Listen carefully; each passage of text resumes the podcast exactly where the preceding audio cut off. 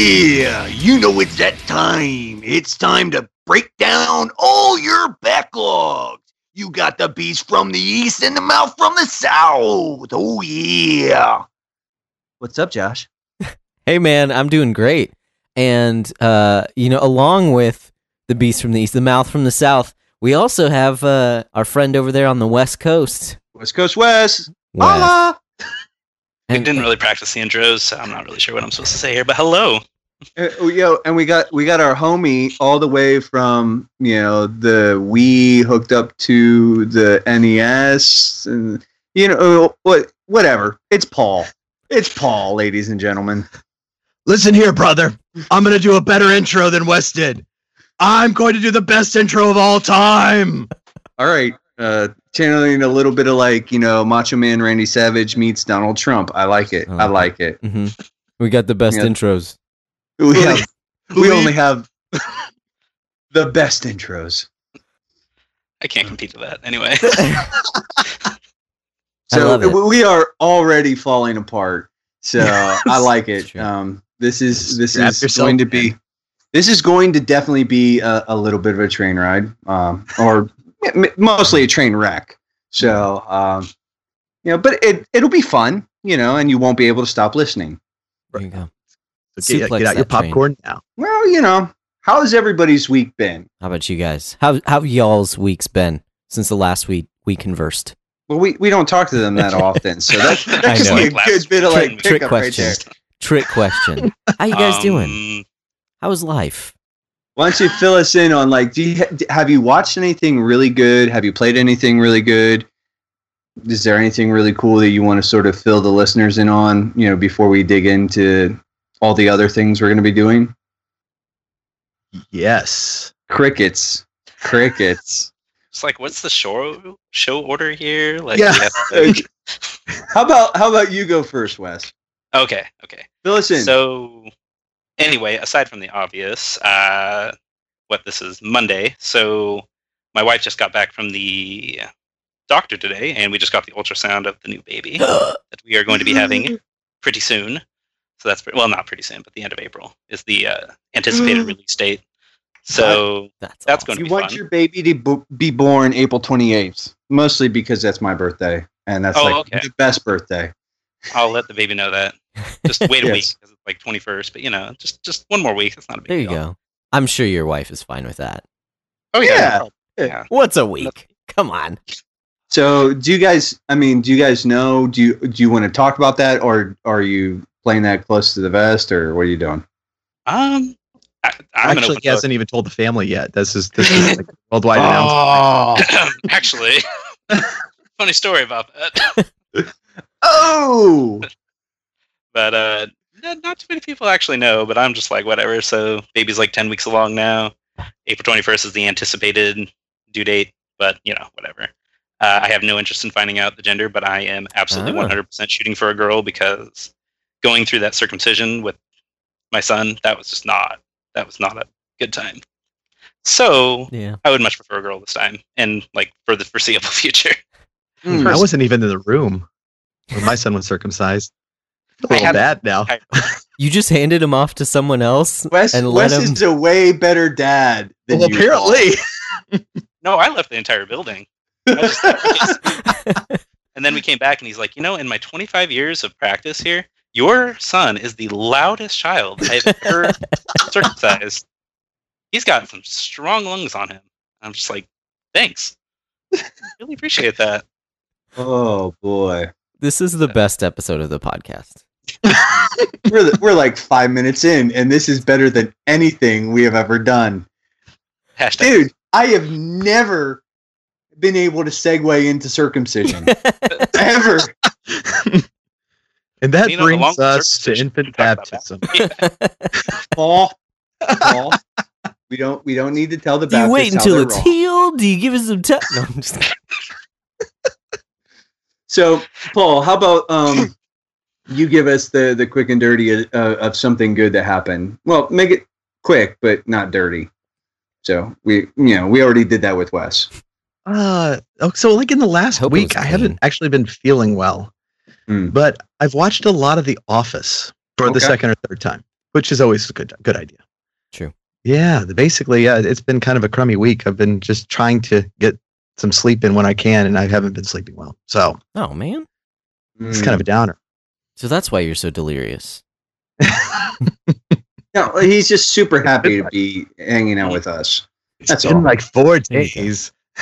Josh, Oh man. Well, I I'm quite uh I'm quite happy. This is the last week of my current semester, and I'm sure I've I've talked about this a lot already. But I re- I really enjoy the class that I'm taking. It's just a lot of work in addition to life in general. So my last week of my class, I'm stoked to to wrap it up, and um, yeah. So it's it's it's been good. We're talking about the past two weeks. The um the first week after the last podcast. I played almost no video games at all because I was just so focused on making sure I had everything else going on. Uh, my my son's birthday was that week, so there was some preparation we had to do for that. So I just kind of set gaming aside for a little bit and uh, only played while I was editing the podcast, pretty much. Um, so I didn't make any progress until this weekend um, when I I just dove right back into Zelda 2. So that's been cool. Mm. And then and then did a little bit of Earthbound and got to where I stopped last time I tried to play through it. So I just awesome. got through the desert and got to Fourside and I saved. Oh, nice. Can so we proud talk about you. Earthbound for a couple of hours now? Yes. Forget Zelda 2. Earthbound, that's where it's at.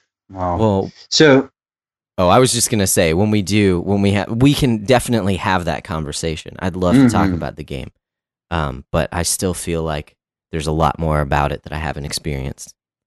How about you, It Nate? only gets weirder from there, by the way. really? 'Cause it's Yeah, already okay. It never gets more normal. Oh, no, no.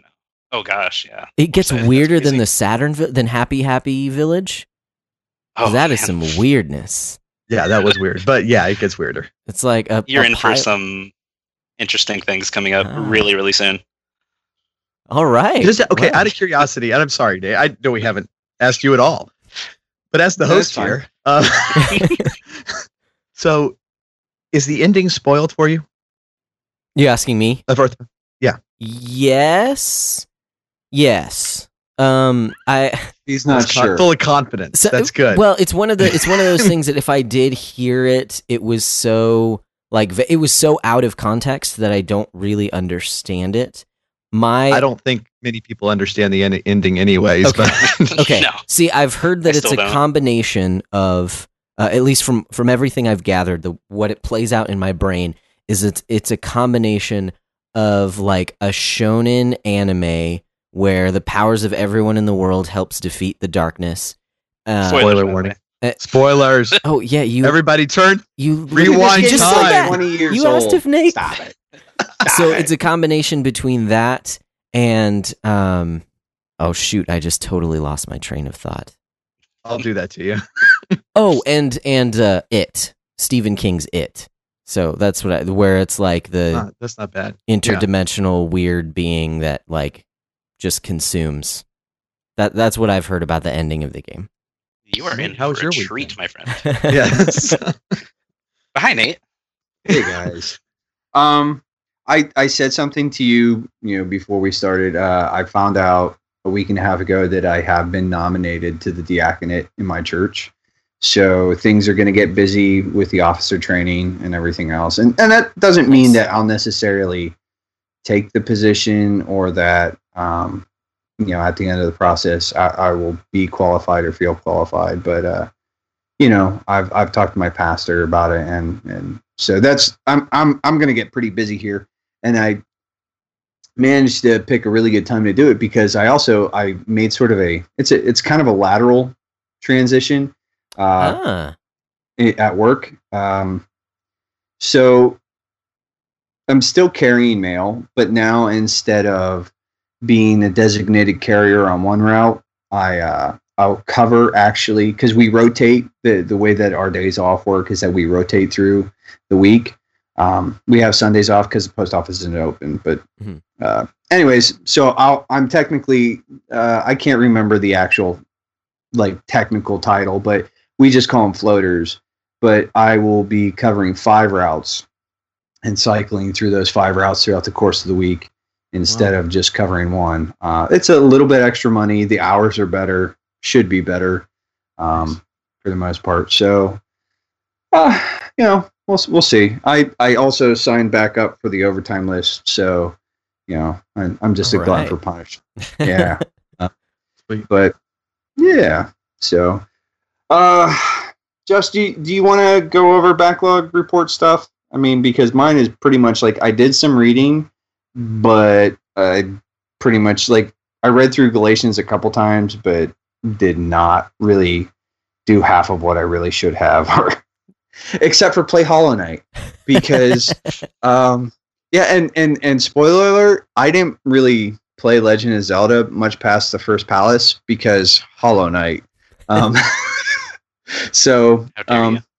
I I'm a terrible uh, I'm a terrible terrible person. Um, just just brief thoughts on that game, and Josh, when I'm done with it, we will definitely have to like talk about it. But like uh, one of the things that I think you mentioned before, Josh, is just like one of the reasons I haven't sort of dipped into Legend of Zelda is because there is such like a almost like a lexicon that when you're playing this game, like you learn the skills and the timing and everything else, and to sort of break from that, especially to break from that to go to something sort of similar and then forget about the timing and the different sort of like traversal and stuff uh, it would just be super difficult uh, transition for me but uh, what i will say is that i think that game's so nice that i bought it twice Heyo. Um, I I had some PlayStation Store credit, and a friend of mine was like, "Oh, hey, uh, you see that they're playing Hollow Knight on the PlayStation 4?" And I was like, "Yep, done." I was like, "Boop." I was like, so I didn't spend any money really, but I was just like, uh, yeah, that's that pretty much like you know, that was that was a given. So I, it's definitely a game I'll probably be playing often. Um, So you have it on PS4 and Switch, or mhm. yeah. and which So- one's the better option?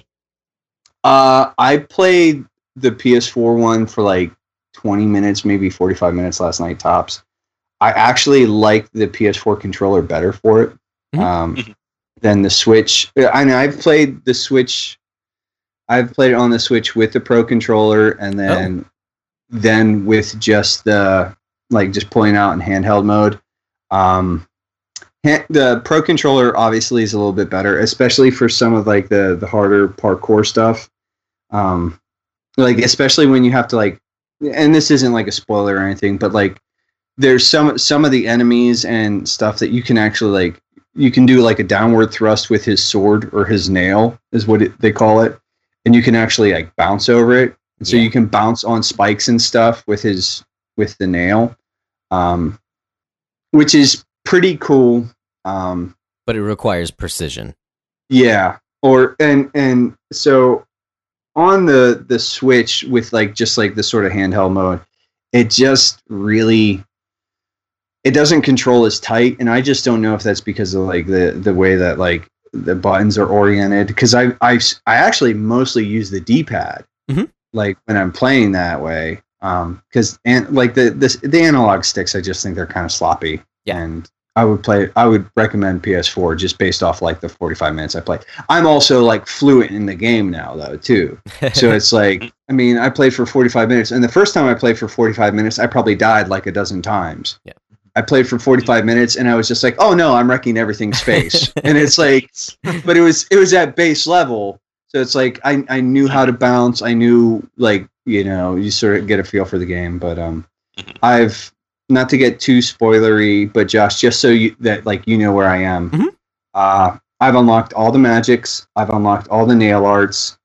And Oh, wow. i've awakened two of the dreamers okay. so You okay. awaken the dreamers? Oh, Two- shoot, I'm not of gonna play the game What a jerk! now. They can wake Um, up. They're just dreaming. The first Don't one's name was Zelda. yes But and the second one's name was Link. Um, the third dreamer is Ganon, and what it really is, it's this that you you you're waking up the Triforces of power, courage, and wisdom. yeah, So, spoilers. it's actually it. So where's this on the timeline? It's it's the dark timeline where everything dies and the hero of time becomes a bug. Um, yeah. Fair enough. It's a Okay. Hollow Knight Link's Awakening. Mhm. Anyways, It's like, um, so, oh, sorry. I'm rubbing my eye. The listeners probably, that's some good radio right there. You, you know, you didn't have to tell them that. You Uh, could have just done see, it. I don't know. I can hear it. That's why this is good. I'm sure that's there's a why this is Japanese good radio. onomatopoeia for that, but This But is I don't good know what it radio. is. It's the best radio. Um, no, well, I just I just realized actually here's here's how I'm going to segue. Okay, watch what watch what I'm doing here. Watch what I'm Oh. doing here. professionals. Um, I I just realized that I kind of barreled into saying hi to our guests, and we didn't really introduce you guys. So I kind of feel like a jerk that we're this far into the podcast and we haven't. We've given you names, but not who you are in your essence, in your being. Um. So Paul, we were on your podcast just a few weeks ago. So and we went much longer than this without a point. yes. And so don't feel bad. Without any direction. right. Except we were supposed to talk about backlogs, and instead we just talked about whatever the heck we wanted to, and It popcorn. was great. I loved It it. was fantastic. I love. It was a great time. It's like a backyard barbecue or something. Um. so you're here because we wanted to return the favor. We felt obligated, so we're like, oh, we're getting someone, so we might as well have you here. Um. and then and, and, and you did, and you didn't want to fully return the favor, so you had somebody else on too to you know take up all my time. out, you know. This- it, it is like we can't we can't have him on by himself because then he'll think we like him, and it, the, the snub wouldn't be appropriate. Um, we have to keep So- up this really underhanded way of like sticking it to him by messing up his podcast and then bringing him on and not letting him talk. For the rest of the episode, you're just going to keep going, Paul. You're you're breaking up. What West? so the the other guest, and you're right, we did sort of just run through that, and we we haven't offered any explanations. Uh, it's a it's our it's our buddy Wes, and and to be like just so everybody knows, we It all sort of know each other Show. Through. podcast, if, if people are wondering. You stop get it. that out. You stop it. I will give you an opportunity to plug your stuff. Yeah. Uh, Super Show. What I But, uh, what I we- think Nate was saying is that Wes. So we we've mentioned you on a couple podcasts before. We all know each other from the group, right? The hashtag hash. Wow, can't even say Hash- hashtag. The hashtag. Uh, it's German. Um, The hashtagen. the hashtag backlog book club on Facebook. So we all know each other from there. And uh, Wes is just fantastic, and he has been throwing around ideas in the group. One of which we uh, started just this past month, well, last month technically, which was our backlog buster series. And he Hashtag backlog buster. hash. Did you write another hashtag they- right there? It need more hashtags. Gotta have them. Gotta have them. So You Wes has always been right? heading that up. So we wanted you to be on the podcast so you can talk about this as well. And both of you guys, and, and this is the real reason why both you guys are here. Okay, I, you know I was joking before. Obviously, I love you guys. Um, the the game that yes, He only speaks for hard himself. hands. Okay, The, the real reason I that we're on is only half of the hosts of the show actually played the game you're talking about. oh, So you I- needed- I played you it. needed somebody I to also come on. stopped. ouch. But yes, we, we actually Was this needed like people 15 who. years ago. Whoa! As, Hey, as a hey, kid, I remember getting it. it was like 25. Easy now. Easy. um, but yeah, I I didn't get very far into it because uh, because reasons I will not go into again because I already said them. Also known as Hollow Knight. Hollow Knight. So That's I mean it's a good reason for anyone who hasn't played it. I've already talked I about. still haven't. So I'm I'm gonna do Mm. this with like every game that I play is just like obsess over it. First it was Strange Journey, now it's Hollow Knight. Hey, maybe next time it'll be Earthbound. We'll see. mm, Yes. For the next like six Better be. episodes, I'll be talking about Earthbound. Um, no, but both you guys, Paul and Wes, you guys like jumped in full force into this whole backlog buster. At least this one, you know. We'll see what the what the future holds. But Wes, you're doing a great job of just like pre-planning and doing all the stuff, which is awesome. But Paul, you totally uh decided to like on your podcast, you've already Yeah. talked about Zelda 2 on a couple episodes. You live streamed your plays. So like you guys are probably going to have more to say than than us about the game just because uh and and I love like hearing what you guys have to say and your perspectives on the game. So, um I guess with no further ado, unless you guys have anything else you want to say about yourselves because that was supposed to be an introduction and it just devolved into everything. Retro Zoo Uh, Super Show. We had this coming. We Um. had this coming. Um so I was well just thinking, like, how am I going to edit this? How am I going to edit this? oh no, unedited raw. Um Three straight hours. Even the squeaky squeaky of rubbing the eyes. there you go. Yeah. Is that what sound it makes? Oh man. Seriously, I'm gonna have to search for the Japanese way. Right, onomatopoeia. That's the right term. Onomatopoeia is is a word Written that effect? spelled the yeah, Yeah. It's a word that's spelled the way it sounds. Okay. Yeah. Yeah. Yeah. Or Yeah. Um, in real life. mhm. Yeah. I was going to say, I know how to spell onomatopoeia, and it's not spelled well. It's the worst. It's yeah. Isn't it ironic? Um. So. I don't really like talking about myself, so you know. Okay. Well. I, on the other hand, have learned between several podcasts, Twitch stream, is that I need to take these opportunities because otherwise I end up playing Dragon Warrior alone. Going, Oh. somebody please chat with me. all right. So, um, Wes, do you want to talk about what the idea behind the backlog hashtag backlog buster series is? Sure, I will talk a little bit about that, I guess. Yeah. I did not write anything up. If I don't have notes in front of me, I'm pretty much useless, actually. oh 'cause no. I'm a teacher and I lesson plan everything. But if you want me to talk off the top Ah. of my head, I'll just ramble on for hours. So, Do it. Two hours. You got it. Go. okay, two hours. I'm gonna go get a drink. yes. Please, me too. Uh, anyway, uh, Backlog Busters. I kind of got this idea when we were, you know, going. I'm sorry. Oy. I can also ignore most things too, so you know, I'm just okay. keep talking. You're right. You're a teacher. You got this. Yeah. Go. sorry. Kids Yeah, You're gonna have Really? to hold That's- this episode how it is. together. you're gonna be the voice of sanity here, Wes. So anyway, Backlog Busters came from the you know book club reading idea that we've been that at least Josh, Nate, and I have been participating in for the past what has it been like ten months now. It I've only read like Yeah, you know wow. three or four of the books or anything, but you know. what? But anyway, the the book club reading idea I thought was a pretty good one, but I thought it might be a little bit too difficult to do one game a month. So I figured, well, let's think about maybe if we can all commit to playing one game every couple of months. Come on, talk about it, have nice little discussions about it, post funny memes about it if we feel like it, and just try to choose something that a lot of people maybe haven't played but have the capability of playing based on whatever hardware they have. I don't know. I just thought it'd be fun to like go through old games and see how that was, and see if I can find any games that I will end up loving more.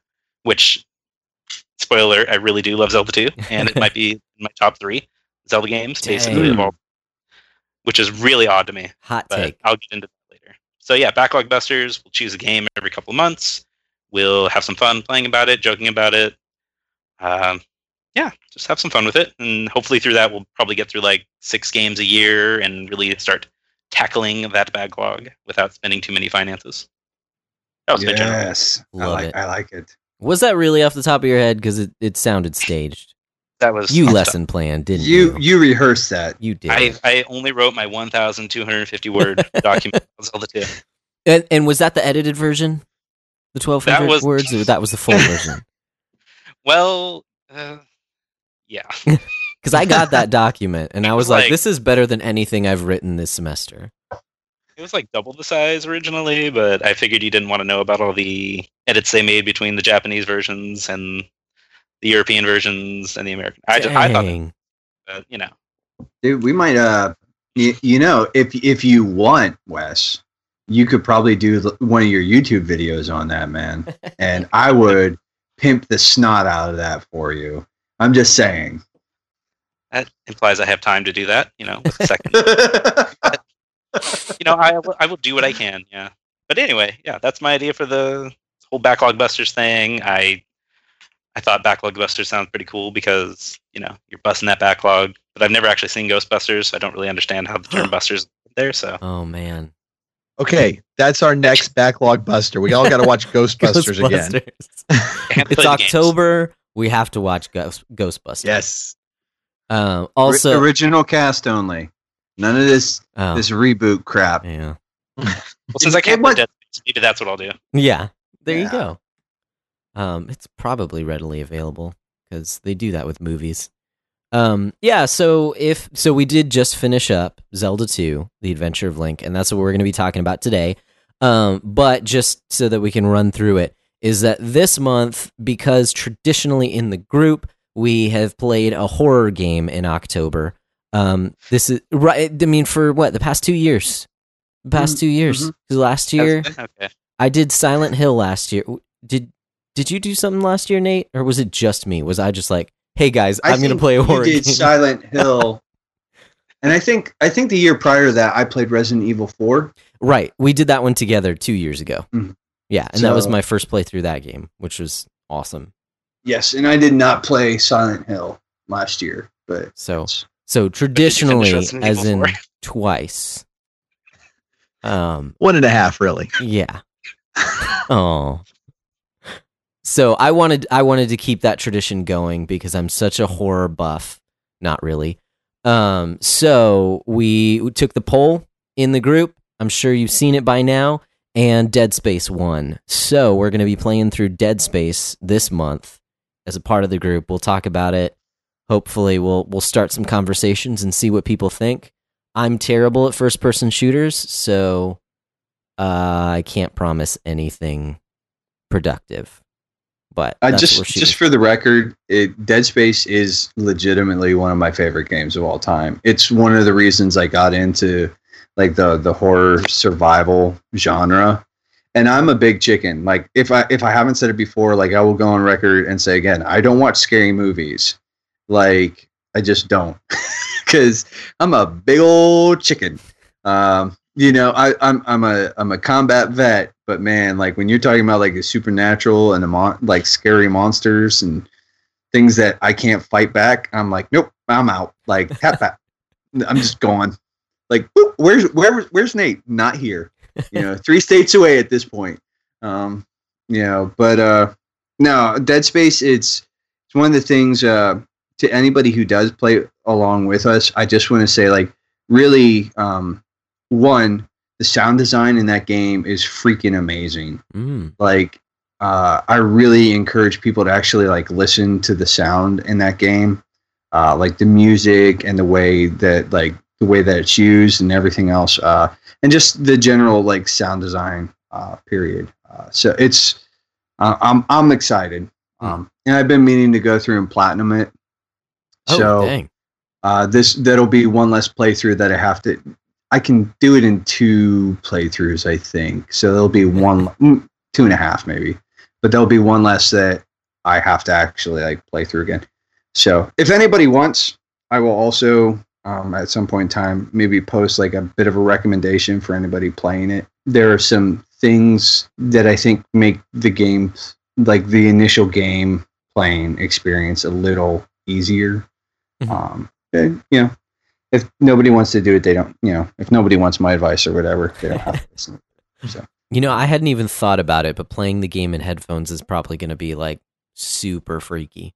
Because I've played some other horror games and with headphones, and it was almost too much, and they weren't even that scary. But it's just like like you, it's just more immersive, you know. Mhm. So you're saying it has good sound design. I don't know if Mm. I can do that. We'll see. Well, I mean, I, I don't know if you need to play it in headphones, but I, I would at least play with the sound up. Yeah. Okay. Lots of jump scares. No, I'm just kidding.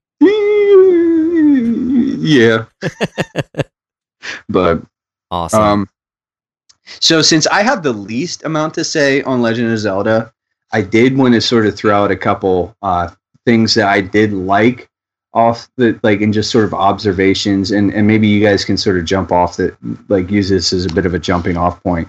Um, one of the things i really liked about about it and it was simultaneously frustrating um, but really enjoyable once i sort of got the rhythm is that it is a huge departure from the original legend of zelda and i think in some ways like one of the reasons that this game is so reviled um, is because people remember the original Legend of Zelda, and as kids, you know, because I, I, it was like the original Gold Card Legend of Zelda was like one of the first Nintendo games I got um, Mm. as a kid. Like, you know, I think like the first Christmas I had my Nintendo, that I got that, and countless hours into that game. And when I finally beat it, like five years later, you know, I was ecstatic.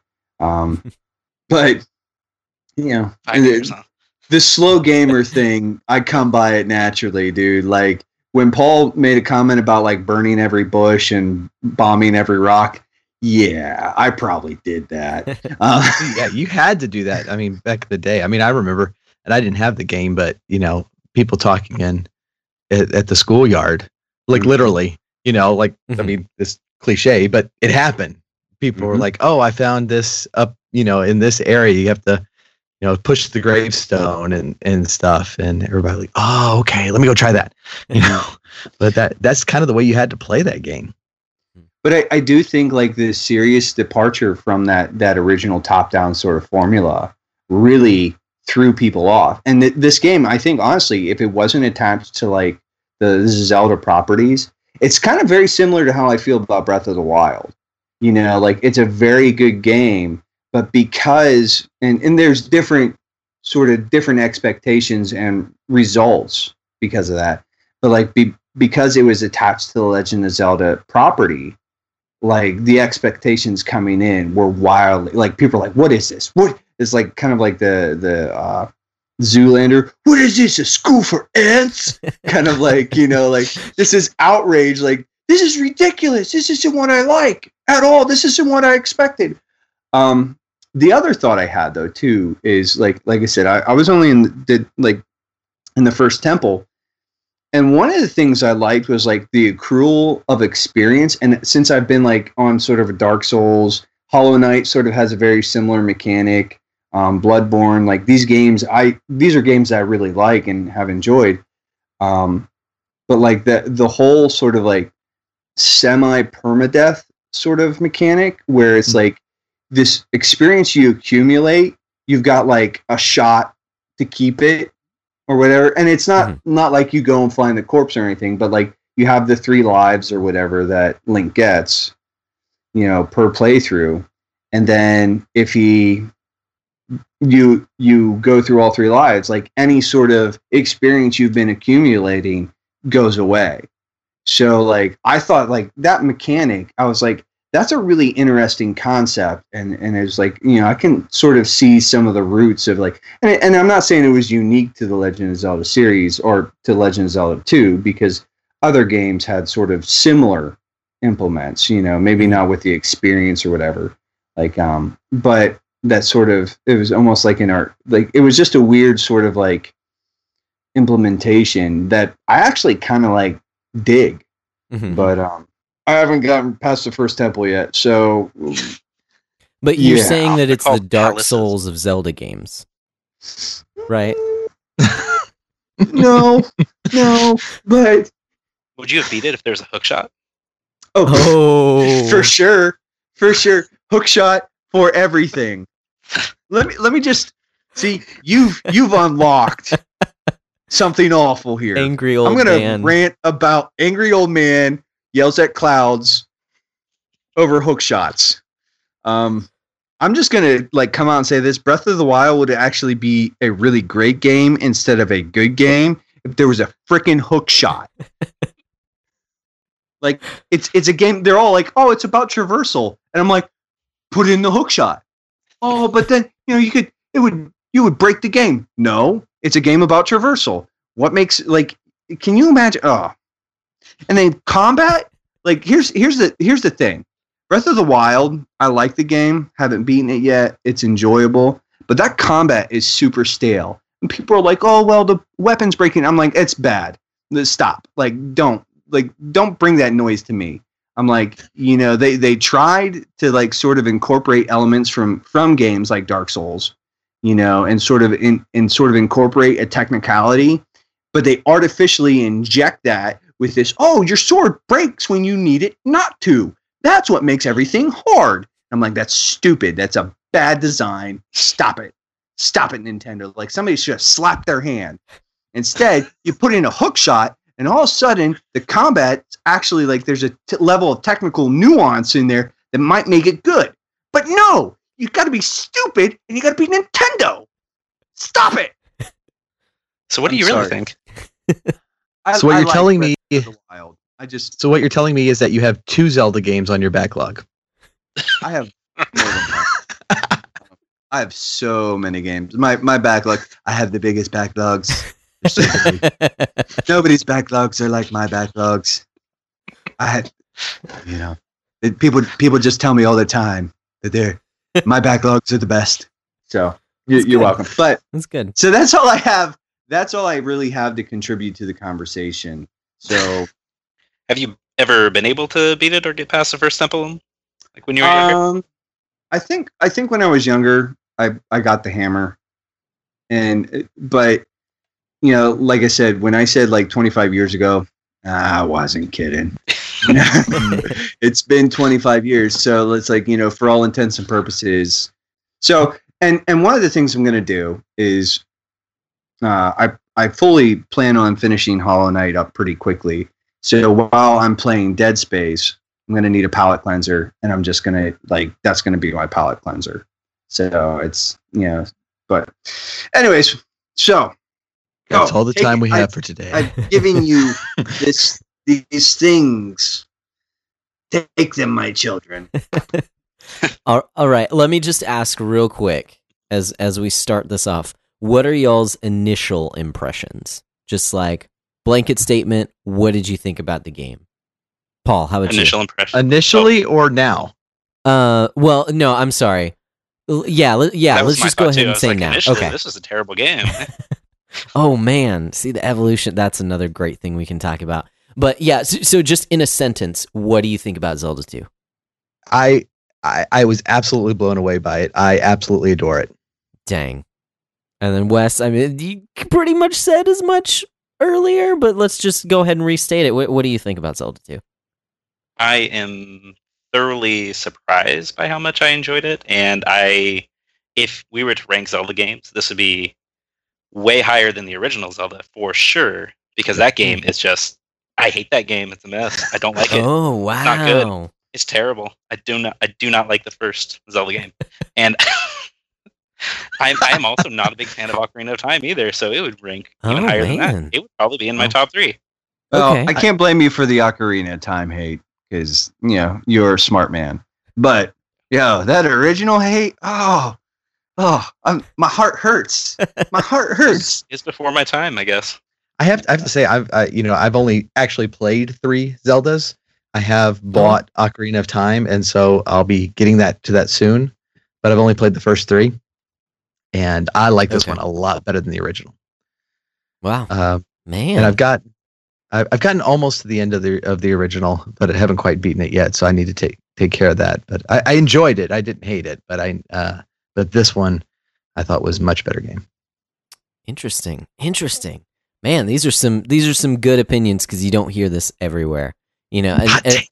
I, yeah, the, exactly. I, I would say definitely that like I I think the Zelda 2 hate is way overblown. Um, like you'd mentioned, Nate, I think that it's kind of just an issue of expectation. You know, you thought it was going to be like the first game, and it's so completely different that people hate it.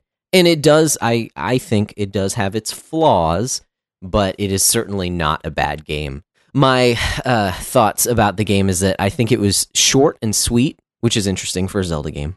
I I have played it before, so I've I've played it all the way through before, so it wasn't a new playthrough. I kind of knew what I was getting into, except that I was just so far removed from when I played it originally that I did definitely have a different perspective on it than the first time I played through it. I really like how the game gives you the tools to succeed when you're playing. Like it it it doesn't even necessarily have to teach you, but it puts you in situations that you can get through. Like it's challenging, but you can get through them if you just kind of think through your move set or what you can do, or if you just go grind for a little while. Like you have options to actually win. All that up until the very last palace. That's my thought. I can't disagree with you there. because that is there's some garbage design with cheap deaths and uh, but I mean at least they let you start at the beginning of the palace when you die. Yeah, there's that's- there's at Oh least gosh, that yeah. little that that little thing, but um I don't I'm- think anybody could have ever finished that game if you had to start all the way back at the original castle yeah, every single time you lost. if it pulled like a Ninja Gaiden, was ridiculous. yeah, it's insane. Yeah, so sure. All right, now let's get into the meat and potatoes. Um, so so Wes, obviously you have a a tome written about this game and your thoughts in the game. What uh, what do, what do you want to hit first? What about this game stood out to you? So you said you've never played it before, though, right? This was Oh, your no, first I've time played playing it. Oh, okay. Oh, I take I it mean, back. I've never finished it, but Ah. okay. Well, I'll, I'll talk about. So, like when I was, what did I write here? I'm gonna actually read some of my notes if that's okay. no. Um, Link's to come Awakening from the heart. actually. Well, this is my heart in text form, written out. I'm bearing my soul. His soul is prepared. Gross. Is yours? Thank you. So, Even though you're wrong about baptism. Oh Well, I mean, That's okay. You're wrong about Breath of the Wild. So uh, Zelda Two. naturally, that's where the two Baptists go, right? But anyway, uh, so yeah, my first Zelda game was actually Link's Awakening on the Game Boy, which I played when I was like four or five, like right when it came out, and because of that, it holds that special place in my heart. And it is a, an entirely perfect game, and no one can convince me otherwise. And I think it even has a hookshot. I can't remember, so you know, Yep. even Nate can't say it. I want to say it's a seventh dungeon. something like We're that. like kindred Yeah. spirits, my dude. Dude, the heart, man. that's that's a good that's a good one. That's a good one. Was it Mhm. the the egg of the windfish or whatever? Mhm. Yep, exactly. and then oh, okay. Well, I could talk about Link's Awakening. yeah. I'm gonna move on from that. So yeah, I, I played Link's Awakening, but I didn't get to play uh, Zelda One or Zelda Two until significantly later. And s- sometime a few years later, we were in a used game shop, and we were there to pick up, you know, whatever game that we could get because probably like good report card grades or whatnot. And I saw like the cartridge for Zelda One, and it was just and Zelda Two actually. I saw them like right next to each other in a used game shop, and oh my goodness, there is nothing more beautiful than those cartridges. Like you should they should be framed they should be put up on the wall i might even even do that in my classroom just because they are fantastic in every way and that sword on the zelda 2 box. Oh Mhm. my goodness. That is so in, ornate and oh just fantastic. But i like mega man more. So i decided to pick up mega man x for the super nintendo which probably was a better decision because a few years later i eventually did get zelda 1 and zelda 2 and i just thought these games are just these games are trash. There's no way. These are horrible games. And so i traded I'm crying over here. Which is also way better than you know any Zelda Oh, so there's that. But uh, when I was a teenager, I picked them up again because my dad he goes to yard sales, he buys things like all the time. Uh, he actually, you know, fun side story. Uh, he actually was able to find some of those uh, Panesian games for the Nintendo, those unlicensed cartridges that, and he sold them for Ah. like twenty six hundred dollars or so. So that was pretty cool. What? Uh, Yeah, he's he's an eBay holic, and we can't get him to stop. eventually I did start playing Zelda 2 and I started liking it a little bit more. And I don't know, I must have been like a fantastic gamer when I was a teenager because I got decently far in that game, you know, at least to the raft. And I cannot like figure out how I was able to do that. Mm-hmm. It's like I must have been awesome. Like in Mega Man 2, I was able when I was like four or five years old, I was able to get past like all the way to the Yellow Devil and Wow. uh, that dragon guy, and I cannot recall how I was able to do that. So. But anyway, hours long story short. hours upon hours. That's how. of replaying the same levels. pretty much pretty much but anyway yeah uh, so i never really liked zelda 2 but i figured okay well if i'm going to be playing a game that i've never really dove into too heavily i might as well you know rig the poll in such a way to where kirby's adventure could not win like at all It's a Zelda game. Fair. so zelda 2 won and i yeah yeah so my initial thoughts were terrible this game's awesome and i really want to focus on the combat because that's like where this game just absolutely shines Mhm. Yep. it is so tight so uh, paul you could probably speak to, that a little bit better than I am, but it is just so tight and fluid and just fantastic, and it makes you feel like heroic just playing it. What are your I- thoughts I- on the, the the combat, Paul? That was my cue for you to. Paul, Paul, this is this is good radio. good radio. Oh, I yeah, I especially once you get the down stab in the game, yes. I everything feels so good. And that's just I mean, you get you get past something and you just feel satisfied. And um and I just I I, I love the way that the game sets it up so that it's much more duel oriented. Kind of uh, uh, not not in the same way, but kind of a throwback to kind of the Prince of Persia type of a thing, where you know you're going to face off against an enemy, but you you know it it might take you a little while. You might trade blows against shields uh, until you figure out how they're weak. But once you get toward the end of the game and you are jumping over enemies, stabbing in the head while you're jumping up and up, stabbing a bird, and then you know swinging your sword around and then blocking a fireball all at the same time, you're like looking at it as like, you know, you this game has trained you to be able to do this stuff, Yeah. and it feels great. Mhm. It just Especially when you chain it against like a whole group of enemies and you're just bouncing off between them. And Yeah. it's like that nothing has felt this good in gaming for Right, many yeah. years. I, I really I, I really do think that in, in particular the down stab is is one of the most satisfying at, uh, attacks I've had in a video game. Just uh, just in the way it feels, the way it the way it looks, the way it, it works. Mhm. Uh, it just it's really great. Yeah, I, I agree. When you get it, it definitely changes the game because it's Yeah. it's an uphill battle. I mean, the the whole game it- it's it's a challenging game, right? I don't I I do think its difficulty is a little overblown in on the internet. You know, they say Mhm. it's one of those like hardest games of all time. I don't I, I disagree. Then again, I cheese Yeah. the last boss. so, you know. Um, but I do think it, it is kind of like an uphill battle, and then when you get that downward stab, it's like it, it works both ways, right? Like you said, it's a traversal as well because you can bounce off enemies and continue going, which feels awesome.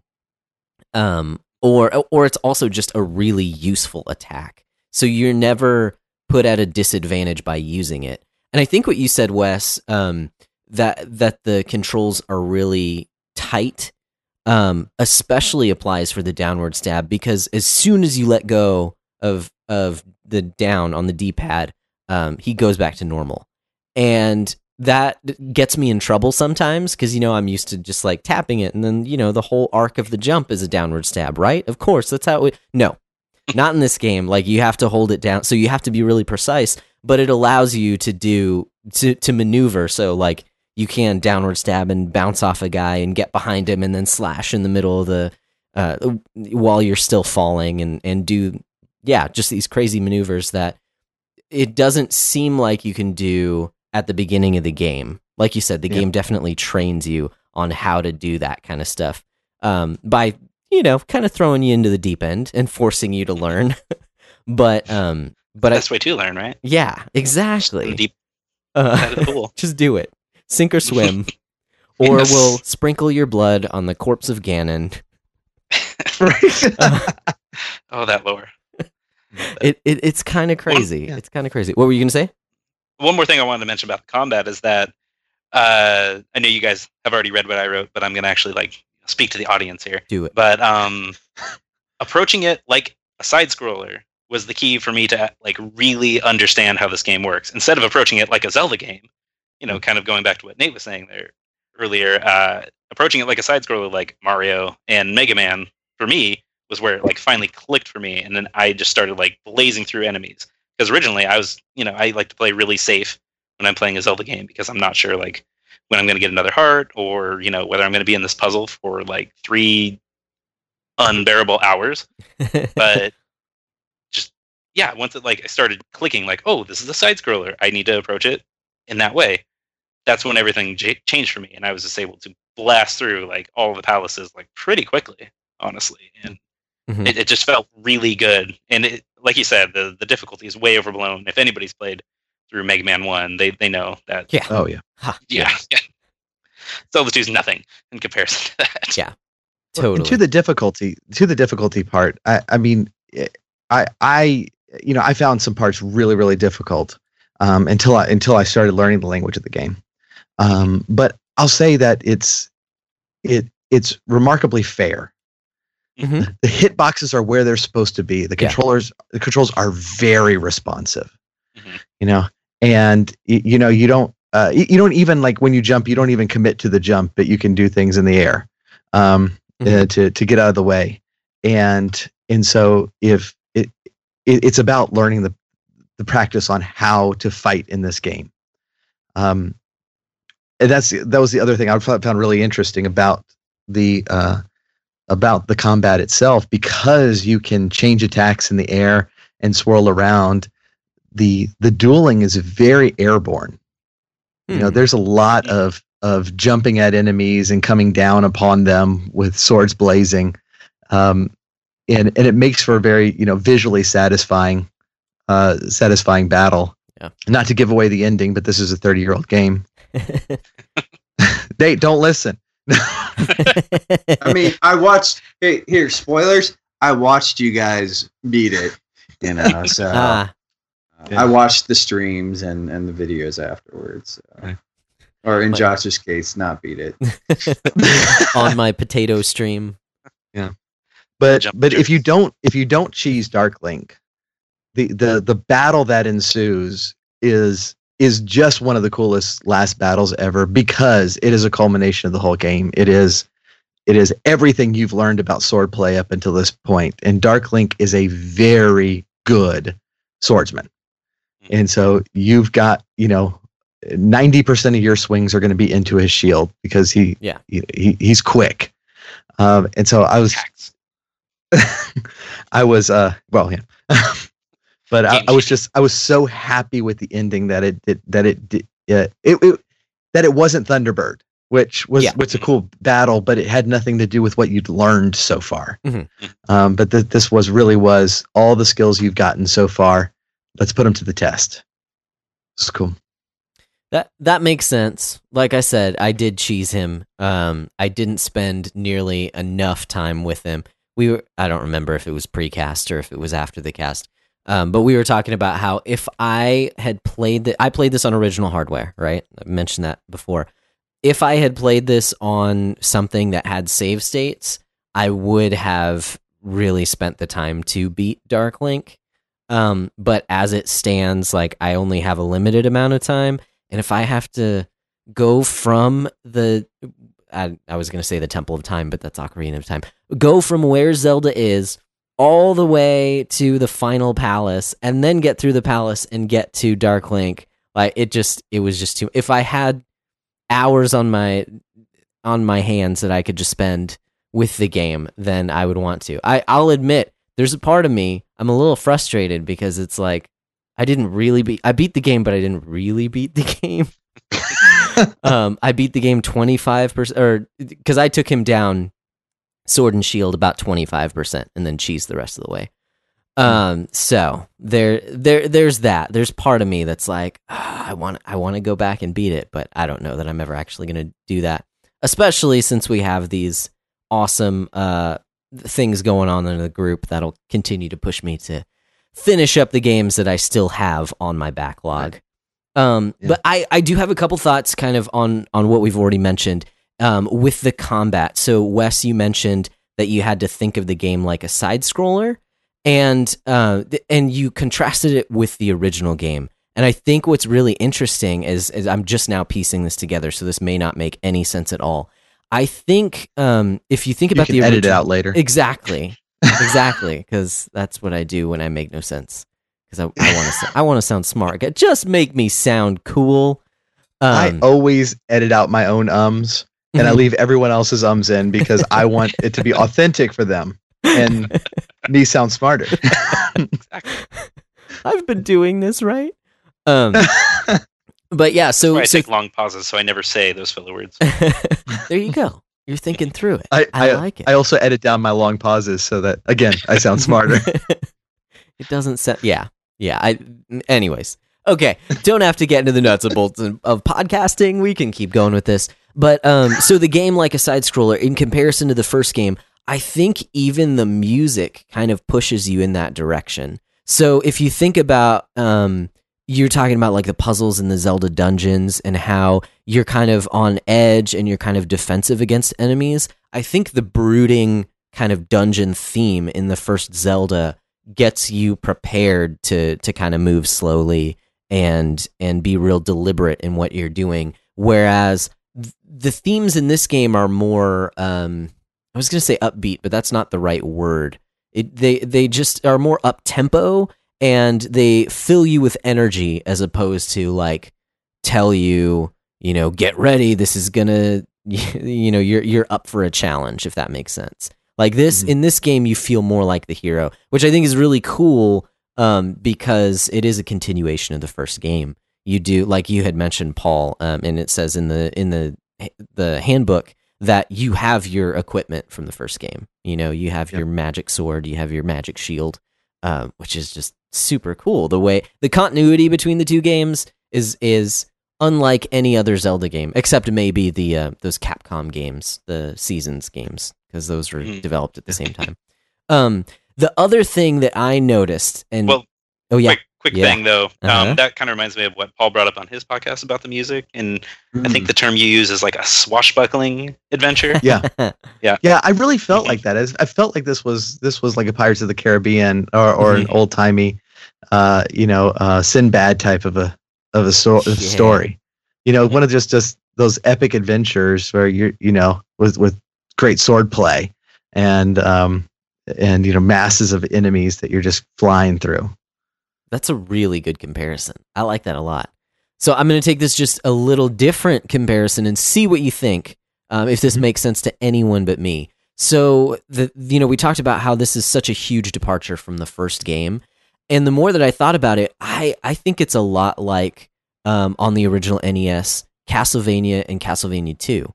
So with Zelda, it this version of Zelda almost feels like Miyamoto or the developers, you know, whoever was involved in the first game, saw Castlevania and was like, how do we make that a Zelda game? Because it takes these elements from Zelda, the puzzle elements uh, from the Zelda games, and, and you know, put, getting the different items in order to traverse and get to different dungeons and fight these bosses, and it puts it in kind of like a Castlevania context that is, in my humble opinion, far better than the second Castlevania game that tried to go the RPG route and kind of fell on its face a little bit. Um, the the other reason I say that is because we we mentioned how the controls are really tight in this game. I would give the caveat that they are tight for an NES game. So, um, in in comparison to something like Hollow Knight, where I think the controls are more responsive because you have more screen real estate because you know basically the pixel density you know you when you tap the right button you're going to move a much smaller distance in a newer game that uses 16 by 9 you know hd resolutions than an old school nes game. Um, so you're kind of like committing to your moves when you do them. This game is definitely responsive. I don't want to take that away from it but it responsive in a way that nes games are and I think that I would compare that to like Castlevania, where your moves are very deliberate. Now, like you mentioned, you do have more control in the air, so it is more fluid than a Castlevania game. But I, I think it kind of feels that way. And that, like Wes, you mentioned it as being a side scroller, comparing it to Mega Man. In my mind, I had to think of it like Castlevania. And then I'm like, oh, this feels so good. Um, because it takes a step up from the rigidity of the original Castlevania gives you a little bit more fluidity, gives you a, a bigger move set, and um, allows you to kind of play within that sandbox. So, I've never played the NES Castlevania game, so I'm not sure. ah, dang. No, but yeah, no, that that is a good. That is, I mean, it's a really good comparison. And um, well, thank you. Yes, uh, it, you know, in, in the Castlevania, uh, you know, the Castlevania, uh, famously, you commit to your jumps, and Mhm. it it can feel a little unfair at times. But Oh, the game is set up for that. Mhm. That's you know, um, and and one of the great things about Castlevania games is that it it it it's paced to the way you control it. Yeah. And so, you know, what is it? Castlevania 3, uh, your, your character moves more slowly, but the game is paced to to be that kind of challenge for that uh, for that speed. hmm Oh man. Um, and Castlevania but- 3 is definitely a challenge. Yes. Uh, but this, but you know, this one, so you have more control in the air, but you have to. Yeah. I mean, you know, if if you committed to your jumps in this game, it'd be impossible to play. Yeah. Oh because so much of it is airborne combat, especially once you get the downstab, and you are all over the air in that in the game, and you have to be able to turn and swing and react to what the other uh, uh, things are doing. Otherwise, you're just going to die. Mhm. Um, and that's one of the really gr- great things. Is like the the the expanded move set, um, which I'm finding out is actually much much bigger than I thought it was Oh. even beating the game, I'm learning to do some new and different moves that I didn't know you could do. Um, Interesting. Well, you're Paul. You're no, no. I'm just I'm I'm being very quiet because I don't have much to add here. But Paul, you, you are uh, which which isn't you know, me being quiet is not my default state. So, um, it was the snoring that gave it away. That's, sorry. Um, but Paul, you had you, you had said that you're actually going to start speed running this. yeah, I'm trying. I'm I'm I'm gonna. I, and and in the, the decision for that is I've been speedrunning Dragon Warrior, but it's it's at least a five hour run, and all my runs have been north of six hours. And and it's just I cannot do that very often. Yeah. And and playing this, it's like okay, you know, I, I with a little bit of training, I can get the speed run under two hours, uh, and I don't even have to be exceptionally good to do that. Uh, the record, I think, is like for the category I'm running. There's a lot of different categories, but the category I'm I'm going to run, um, the record is like 115, Hmm. and and that's that. You know, I won't get there for a very long time, but this is something I'm going to be able to do on a weekly basis. And so, yeah, I'm starting. I'm starting to train in that, and part of it is learning these moves that that you can't uh, that you know um, I didn't know you could do the first time. Yeah. uh, like like jumping behind something and as you're coming down, swing, turning and swinging into a crouch, and so you can Okay. even get you know short enemies as you're coming down, and um, learning how to do double attacks in the air. Um, that's really really cool. Hmm. So I'm having a lot of fun with uh, with doing this stuff and just uh, uh, like like the potential, like uh, especially early in the game against the uh, Iron Knuckles, being able to do double attacks on them because both of the attacks will hit them, and uh, and so uh, you know with one jump hitting them twice, it's going to be it, the potential's really cool. I'm excited. because they suck. They are the worst. They, they're not the worst. You haven't gotten very worst. far. Yeah, Wait till they they're start jumping. awful.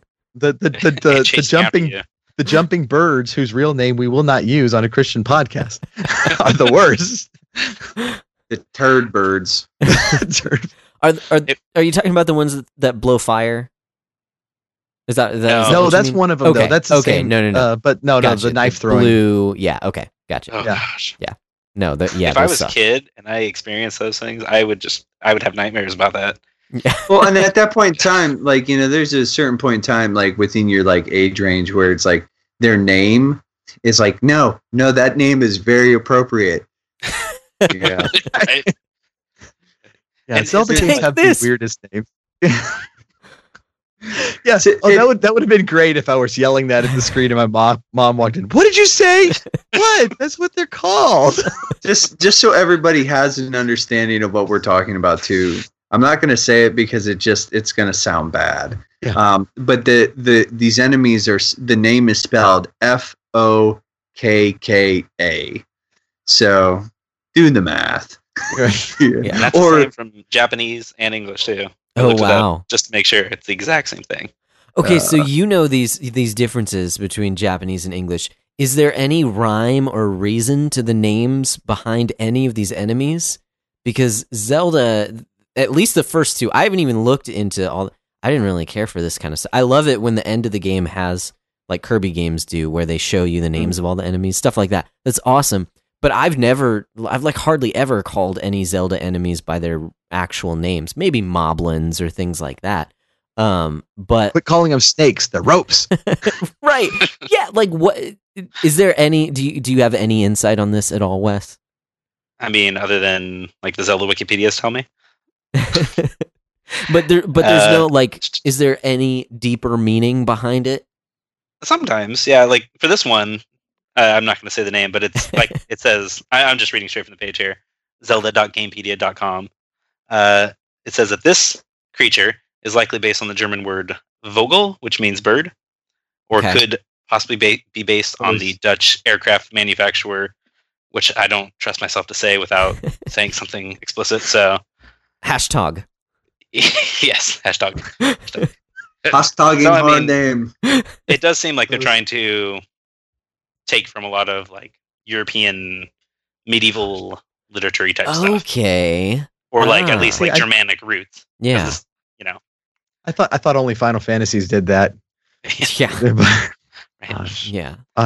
okay, so I, I looked up on Legends of Localization, and, and if y'all don't know or the listener doesn't know, Lo- Legends of Localization is this um uh this guy who is a video game translator. Um, who uh, who who's go th- goes through some old games. He's put out a couple of books and just explains why things are translated the way they are. And he's done a whole book on Legend of Zelda 1, and I was hoping he had more information on Legend of Zelda 2, but I'm going to tell you the one story he had on there. And it's why Error is called Error.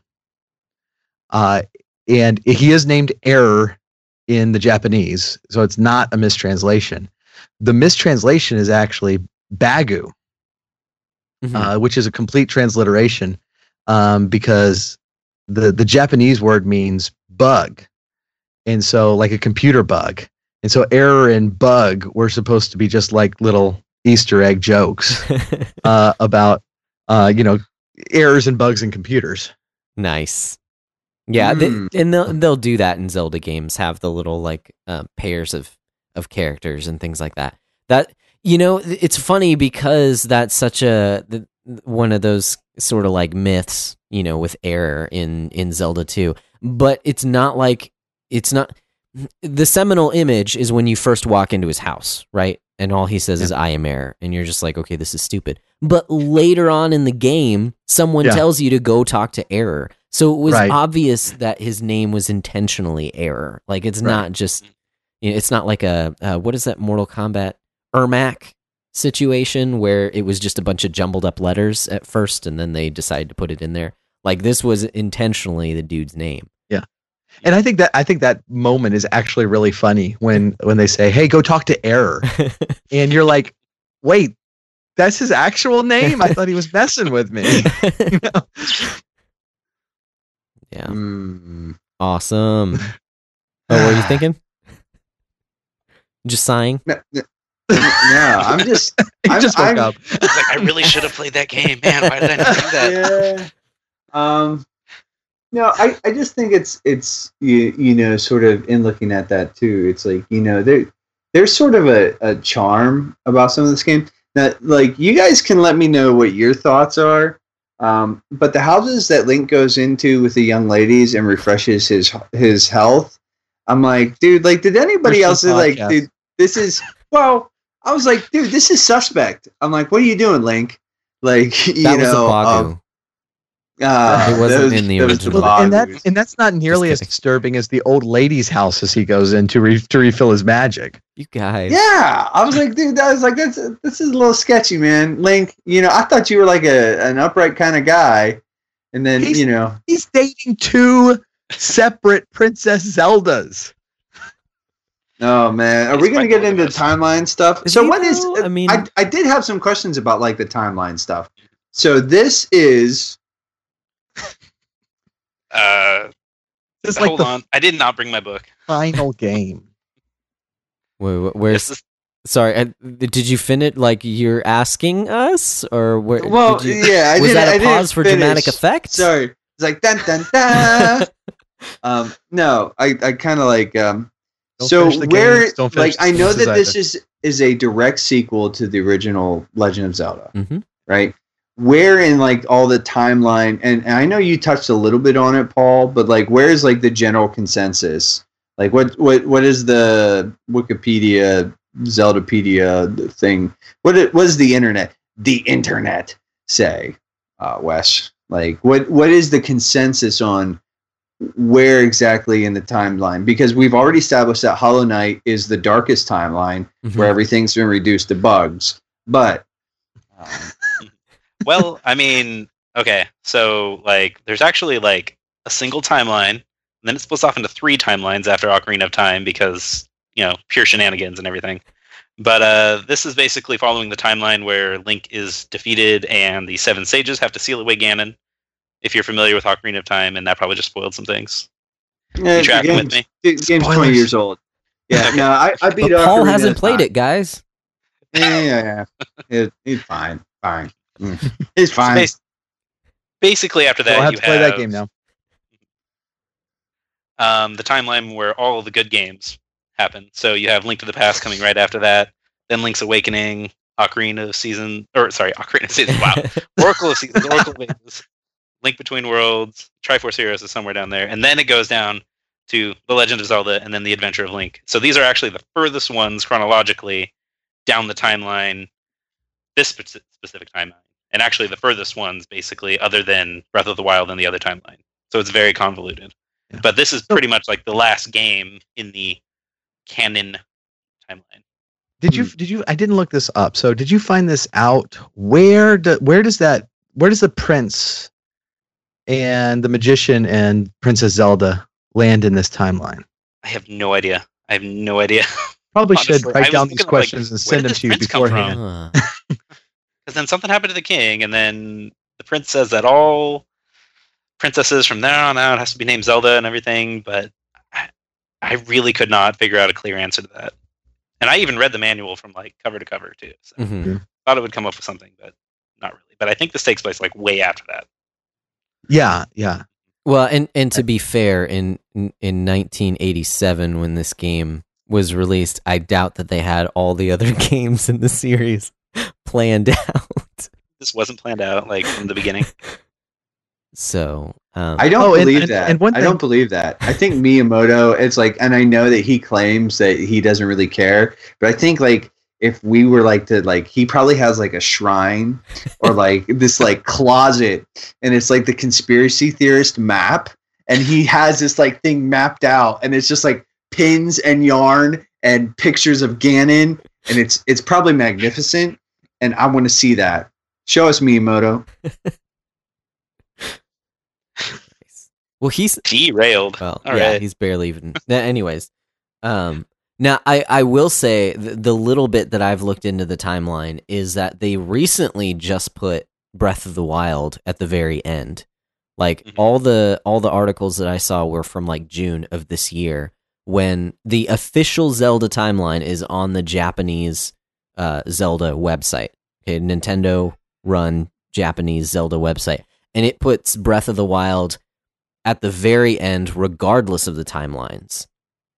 That it's just so far into the future that um, it's it's almost like it doesn't. So this is where all the timelines converge. Is that what right? you're saying? Yes. Okay. Yes, it's the convergence Hashtag point. that post mill. You stop it. You stop it. Um, hey, so my personal like, and, and I know I'm I'm sort of deviating here, but now that we've gotten into sort of like the goofy timeline stuff, uh, my personal favorite out of the the Legend the Zelda series stuff is uh, actually Wind Waker. Mhm. Um, Toon Link is the best Link. He's the only Link that really matters. Um, just you know, for anybody paying attention. No where into the really timeline stuff- At all. I like that. I like that. I like how you worked a little bit of Queen in there. And, mm, mm, mm. So good. Zelda. good radio. Um, uh, but where does like where does like and now the, I know we're sort of on like a wild tangent here, but where does that fit in to these timelines? I can Um, answer well, that. actually, oh, you got it. oh, go ahead. Oh, I I was Wind just gonna Waker. say. oh, that's the it goes down the horrible time. Like basically, the good ending of Ocarina of Time, the world goes to crap, and Mm-hmm. Wind Waker happens, and then it it's wow. like horrible, I- and then Spirit Tracks happen. I haven't even played these games, but I know they suck. So I no, I have a thing against Spirit Track. I've I've played like the first hour and I was just not into it at all. I'm sure if I go back and get into it, that it'll be great. I just I just couldn't do it, so it's on my backlog Yeah. currently. So I I just have a personal thing against that game. Love Wind Waker though. this is Anyways, what? but this is this is with when if adult Link succeeds Succeeds. then then everything goes to garbage. Everything goes to which is yeah i mean so it, weird. it really is counterintuitive because you know if the hero's defeated then you go down the cool timeline where link ends up with two zeldas and who doesn't want that so It all leads to polygamy. That's all it is. Me me, I don't want that. Yeah, Paul. Some of us actually have morals. but it does get you all the good I, games. am so I'm the thief here we all know this that game is on the bad Ocarina ending timeline. oh, jeez. Anyway, sorry. I honestly, so the full disclosure, I didn't care a, a rip about the Zelda timeline until literally today when I started looking into this stuff. Um, it it sucks you in doesn't it it's weird because because I've always just defaulted to like it doesn't matter. Like all these games are just ma- it's the way that Miyamoto makes games, right? It's like the Mario Yeah. games. They're not they're loosely connected, but they're not. There's no story. They're just they're each their own individual thing, and you just it's not. It doesn't have to be connected to all the other ones. So the way that I Have see you gone the down the timeline, Mario timeline rabbit hole though? don't you do that to me, Wes. Don't you do bring that. that It's evil here. amazing. I'm Don't not you going to bring that sleep evil tonight. here. and it's not because of Dead Space.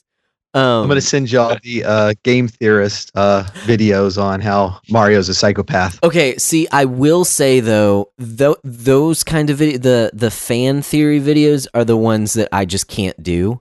It's the official ones that I'm like, oh, I need to see what this is because like you can theorize about all these little things all day long and whatever, you know, that's not real. But when Nintendo's like, well, if you beat Ocarina of Time, then Wind Waker happens. I'm just like, wait, wait, what? What? And I follow that carrot and I just fall down the timeline hole. And that's when Josh went out and bought all three of the 400 plus page guidebooks that are available now, Don't you do that to me. which are beautiful, by the way. They are I- fantastic books. I remember when the with, with the Hyrulean Encyclopedica or whatever, like Historica. the Right? Historica. Yeah, Historia. Historia. No C, Sorry. no K. Yeah. It- it- they just they were making up words at that point in time, and we've already established that like with made up words, I just go blah, blah, blah, yeah, you know, I just make noises until you know people are just. But um, That's what we call all the enemies in Zelda 2 as well. yeah, Stupid, Exactly. blah, blah, blah. the Hyrule Turd Bird. I love that Yeah. book. Hyrulean turd birds. Um, but I remember when that was first announced years ago, and I was like, um, I I coveted it so much. I I still to this day want uh, to get one.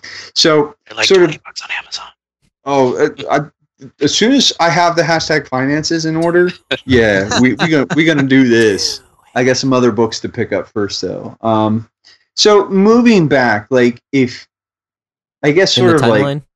M- No, well, to this this is becoming like, and when I say the darkest timeline, I want everybody to, like, and I know that this is sort of like inside baseball, but I was a big fan of the show Community for a while. I just recommend, you know, brief aside, Google Community Darkest Timeline. It's hysterical. Anyways, um, uh, but like, what was like the? Uh, so we've already sort of we we've talked about some of the things what was the thing that I guess really I mean besides the combat and, and maybe maybe I'm just asking a redundant question but like was there anything that really took you by surprise in this game aside from you know just how much you ended up liking it once you you you beat it and played it. Was there anything that just like because like watching you guys play it and listening to you guys talk about it like i am definitely like on board for this thing now. Um and and even like playing through the first palace I, i'll be honest like i was getting frustrated. Like i said the iron knuckles are the worst but you know um you know and apparently it gets even, even more worse. It gets worser. Uh, uh, but like what were just like I mean some of like not related to maybe gameplay, but just like things about the game and maybe I well I guess it is gameplay, but what were like the standout moments or whatever? And I know we've sort of been talking about, but like was there anything that we haven't sort of addressed that you guys feel like no, this is a really cool feature in the game, etc. Like I think like like one of the things like the addition of magic was so sort of like out of step with sort of the and just the implementation and everything else like i those are like i guess that that's sort of like the questions like you know those implementations like the fact that like you learn sword techniques and you learn magic and things like this is so sort of like anti zelda like Mhm. do you guys think things like that actually made the game better or more enjoyable or is it just sort of like you know give me some feedback and, and some of your takes on that I'll go first. Go for it. Okay. All right. Um, I actually think that was a fantastic addition, honestly, because I'm so used to playing RPGs and such, because that's like really all I play anymore. Like Dragon Quest Eleven has stolen all my Mm. free time outside of this. preach Yes. preach So I I am just a complete sucker for experience point systems and you know managing not necessarily resource management but management like of your different aspects of battling and such. And slowly unlocking those different techniques I thought was a very clever way of helping you get better at the game because once you learn them then you can practice them, get better at it, and then you're actually like prepared kind of sort of for that final palace, which is still complete nonsense, but uh, that's what I liked. But I think the best feature of this game is a feature that is not present in so many Zelda games, and that it's a short, short playtime. hmm Mm. I, I was able to get through this in about eight and a half hours, and I thought this is really all I need of this world. Between palaces, I was able to get from like one palace to another in probably about an hour, Mhm. and that's never happened with a Zelda game. I usually am like stuck for several hours trying to figure out which item do I trade to such and such a person so that I can get a key of some sort in order to get into this palace, and then I get sucked into these side quests. And honestly, I just hate all that. It just kind of like, I mean, obviously because this game is before all the games didn't have all those extra things to it, but it's just so streamlined and and linear. And I just felt that was that's such a breath of fresh air in comparison to so many other Zelda games. Yeah, I- that- I- that's a good point. Sorry, I Paul. think I don't know. I, I think that how different it is from Zelda One is is not just in hey, this is a, a a side-scrolling action platformer. It's everything. You know, Mhm. there's there's not you're not looking for secret staircases in bushes that you're burning. you are not dealing with item management. You know, um, the items are are mostly passive. Mhm. Um, you know, the the the magic is is usable and it's and it's you know it's part of you. It's not like Zelda One or or Link to the Past where it's item based. You know that, That is so annoying when you have to like push start and then figure out which item am I going to Yeah. put on A, which one am I putting on B. This it just takes you completely out of the action. Right, yeah. Then you add the RPG elements and that sort of thing, but how exceptionally well this game is balanced. That you know, you are get you know, from from the sword play, you're getting gradually better, better, better, better without hardly realizing it. You're gaining the techniques. You're you're gaining in strength, but at the same time, you've got to get you've got to become a better player to get through it. You Mhm. can't rely on just over leveling. You know, that's not going to work. so You can over level at the beginning, but it, is not an option brute forcing's not an option, and, and neither is over leveling.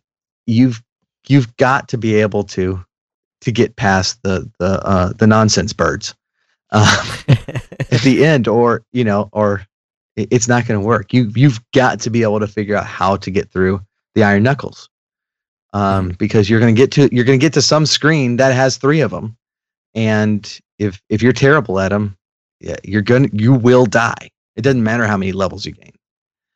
Um, and and just that remarkable balance is is something that I think is absolutely unique in in the NES world.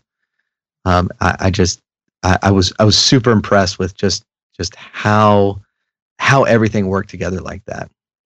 Yeah. So you know, if if you're obviously if you're expecting Zelda One or Link to the Past or something like that, it ain't happening. but um, but it's uh, I, I think I think those unique elements make it make it really enjoyable. Yeah, I th- I think to your point too of the the fact that you do it does force you to kind of get good at a lot of enemies. Um, I think it it goes along with what you said towards the beginning. There is that you get better without really realizing it. Like the room with you know three iron knuckles in it doesn't happen until they've thrown iron knuckles at you in you Yep. know two or three palaces before this. So you've already fought them and you already know the basics. It just ramps up that difficulty. Um, so for the most part, I I agree with you that like those situations that you've kind of already been trained for them. The only problems are when that happens and there's a you know there's a pit at the very end of it. So like if something hits you, if there's a flying horse head that comes from behind you while you're doing it and you hit go, go into the pit, then that's just NES stupidity. That's bad game design. But I, I agree that for the most part, the design is actually really intelligent. Um, more so than you realize. You know, you Going can along. kill the horse heads at the beginning of the room, right? Uh, and that there's only a set number of them. Is that what you're saying? I think so. They're not endless. Usually, Oh, Yeah. I did No. not know that. you that. kill like two of them, then they just kind of disappeared Hmm. completely.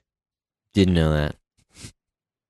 But going along with what you're saying there, like the game feels like totally co- cohesive, very like intricate, well designed. Up until you get to that last palace, Yeah. I feel like something went wrong with that last palace. The last palace is is such a difficulty spike. Yeah, they, there must have been something going on. Like they had to probably rush that game out for whatever reason. But it, it's kind of disappointing in that regard because it is just it is complete nonsense. And it is kind of a shame because the, the the final battle is so good, and it's it's almost impossible to get there with more than just your last life and no magic and a sliver of health. Yeah, the the thing about the last palace that I hate, I I didn't necessarily I I felt like it whittled you down. It wasn't uh, outside of the rooms again with the pits that'll just knock you off. But I, I think that was actually more getting to the last palace itself. Um, that was frustrating for me. But I I, I didn't. I think it just threw so many different rooms at you that it was difficult. I didn't find it necessarily like, oh, this one room is you know I've died three times on this one room. It's just the fact that they string all these things together, and the fact that there are completely useless uh, ways that you can go, and it takes you like six rooms to realize, oh, this is a dead end. There's nothing Mhm. here. Right. Because and in that point in last the game, time- you have everything. Right. And and you don't even need keys anymore at that point. Right. And so it, Wait, yeah, the it's- bats? Just kidding. Oh, Uh, those are ah. oh, where is it? Sorry, I just totally derailed us. I need to stop doing I that. brought up the name. I think I think they renamed them in this one. Oh, ah. Let's look I it up real that. quick. Make you edit some. Yeah, they're called aches now. okay, gotcha. Aches Not Ake? or ake. I don't know. Ah, Anyways, yeah, no, you Oh. don't need keys. You were saying, uh, right. And so it, it really is. I mean, figuring out the path to to, Yeah. to the end and um and added to the fact that there are a lot of just brand new enemies there and Hmm, um yeah. uh, Josh, I watched you like uh, uh, fighting against those spicy chickens. Uh, and when you realized that the Spicy fire they were spitting was was crawling on the floor back at you, yeah, and there was just like this panic in your voice that um, Oh no! It's What is just- this? Wait, wait, wait, wait! Thinking, why is that coming at me? No, stop! Oh, um, Hashtag so dumb. so, Yeah, dumb. Yeah, so dumb. Um, and this is why, uh, and and and I don't, I don't know if, um, if they would have done this otherwise. But like the reason that you start over in that palace at the end is because on the Famicom disk system, the title screen and the last dungeon were on side A and the rest of the game was on side B. and so instead of just making you flip it back and forth, once you got to the last dungeon, they put you, put you back on side A. They're just like, ah, let's just leave it on side A. so thank you, Famicom disk system, no kidding. because I yeah, I mean, just if if you got to that dungeon and you you know went through the trials to get there, you know the the mandatory battles, the random battles, and the caves just to get there, and then you're facing off against enemies you've never seen before with abilities you are not aware enemies can do. um, uh, you know, I I I would have just died at the very beginning if I ended up in Zelda's palace again. I'd be like, no, Yeah. no, sir, The end. I am done. Yeah, and I actually almost considered playing this on my Japanese 2DS just to see what it'd be like, and I'm so glad I didn't because not only, you know, is it just harder in general, and they like reset all of your experience down to like whatever the lowest level you have, oh yeah, the Japanese version does that. It's that. brutal. Wait, what? but the Dark Link does not even Okay. have. Oh, what was that? oh, I just what? What? You lose experience if you die? Yeah, so You like, lose like levels. Right What? in, in our version, if you gain any level at all, you keep it after death. yeah. But in the Japanese version, all your levels are reset to the lowest of the three levels. So if you've got like an attack of four, Oh, magic of two, Gotcha. and life of three, if you die, it's going to be two, two, two. oh my gosh. And so you've got to level terrible. everything hashtag so dumb. equally. So dumb. I'm really glad they changed that. Okay. that's that's kind of brutal. Wow. But then also they did. You could not cheese that final boss at all. Like he does Okay. not have that glitch whatsoever in the Famicom Disk System version. Huh. And as soon as I started reading that, I'm like, nope, nope. I need my glitches just in case. Just in case. Just in case. Uh, nice. Now that said, you did beat him fair and square, though, right? I did, and Yeah. it was That's insane. magical. That was probably the best moment of my life ever. I'll never top that. I just entered this Zen moment. I don't know what happened. It was That's so awesome. weird because I like beat the stupid Thunderbird, and that was giving me more problems, honestly, because the stupid fireballs. Huh. But I got to Dark Link, and I just like, okay, I'm gonna focus on this. I'm gonna get this done. I'm gonna try it once, fair and square, and then after that, I'm not even gonna bother. Like being fair, it's mm. just all cheating from here on out. And then just somehow, I do not know how it happened. Like like totally blanked out, but I ended up beating him, and I had like the smallest sliver of life left. There is no way I could have. Oh gosh, it was That's insane, man. It was And, and if I could, if I could say something, I mean, just something cool about Dark Link is that okay? So like the like the the uh, the Thunderbird, like if if it hits you, it's taking off significant damage. But Dark Link's sword, uh, as, uh, I think with shield on, is only going to take off a half a tick, and so Hmm. it's going to be a long battle Yeah. and I love that they did that. That he just doesn't overwhelm you. He he really comes in and y'all y'all slug it out for a while.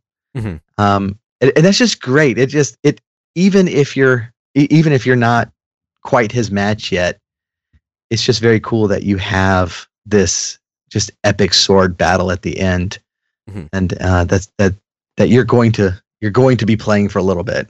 Yeah.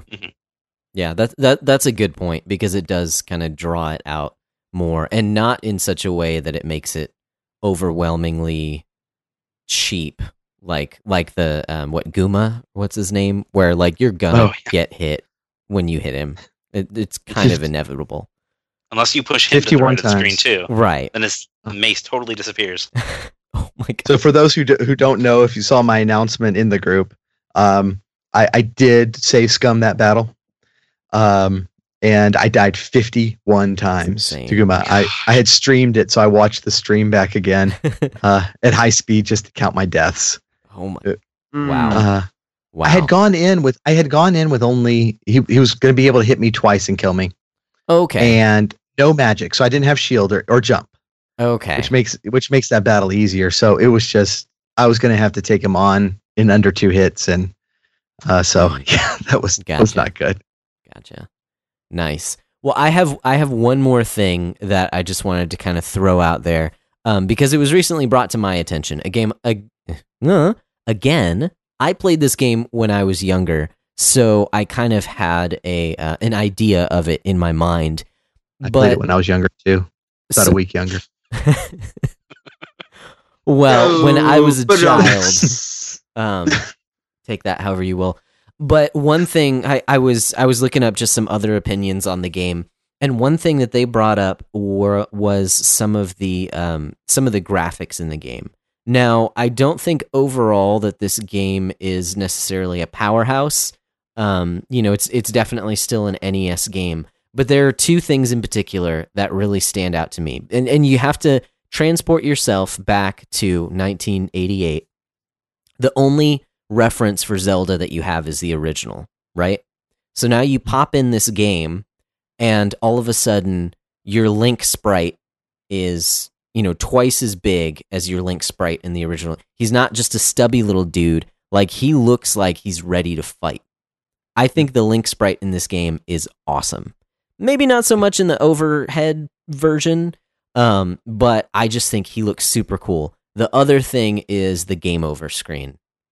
That oh my goodness. Oh yeah. as a kid too, that is Nightmare-inducing. creepy because you get the laugh, okay, Yeah. and it is just a silhouette with these burning eyes. And Uh-huh. again, like like you had mentioned about the um the booklet. If you read the booklet and read the story, like they are literally the, the Ganon's minions take your body and sprinkle your blood on the ashes of Ganon in order to resurrect him. Yep. So Mhm. all of this is, I mean, you know, you need the the booklet, but all of this kind of hits you at that game over screen, uh, and it Yep. just says the return of Ganon. Um, And it's like blood red, right? yes, Yeah. Oh Yeah. gosh. Yeah. It's just it's his silhouette with flaming eyes against Mm. that red background, and it is amazing. Yeah. Mhm. I do want to say, like when I, when I was fighting Gooma, uh, my my son was here, Mhm. and every time I died, he started laughing like Ganon behind me. It's like, you, who? What side are you on? Come on. Not yours. yeah. But but on okay, but Link's uh Link's sprite. I loved everything about this sprite. I mean, the wind up for his Mhm. his sword thrust. yeah, Um, the way it, the way it looked when he was was doing the down and up thrust.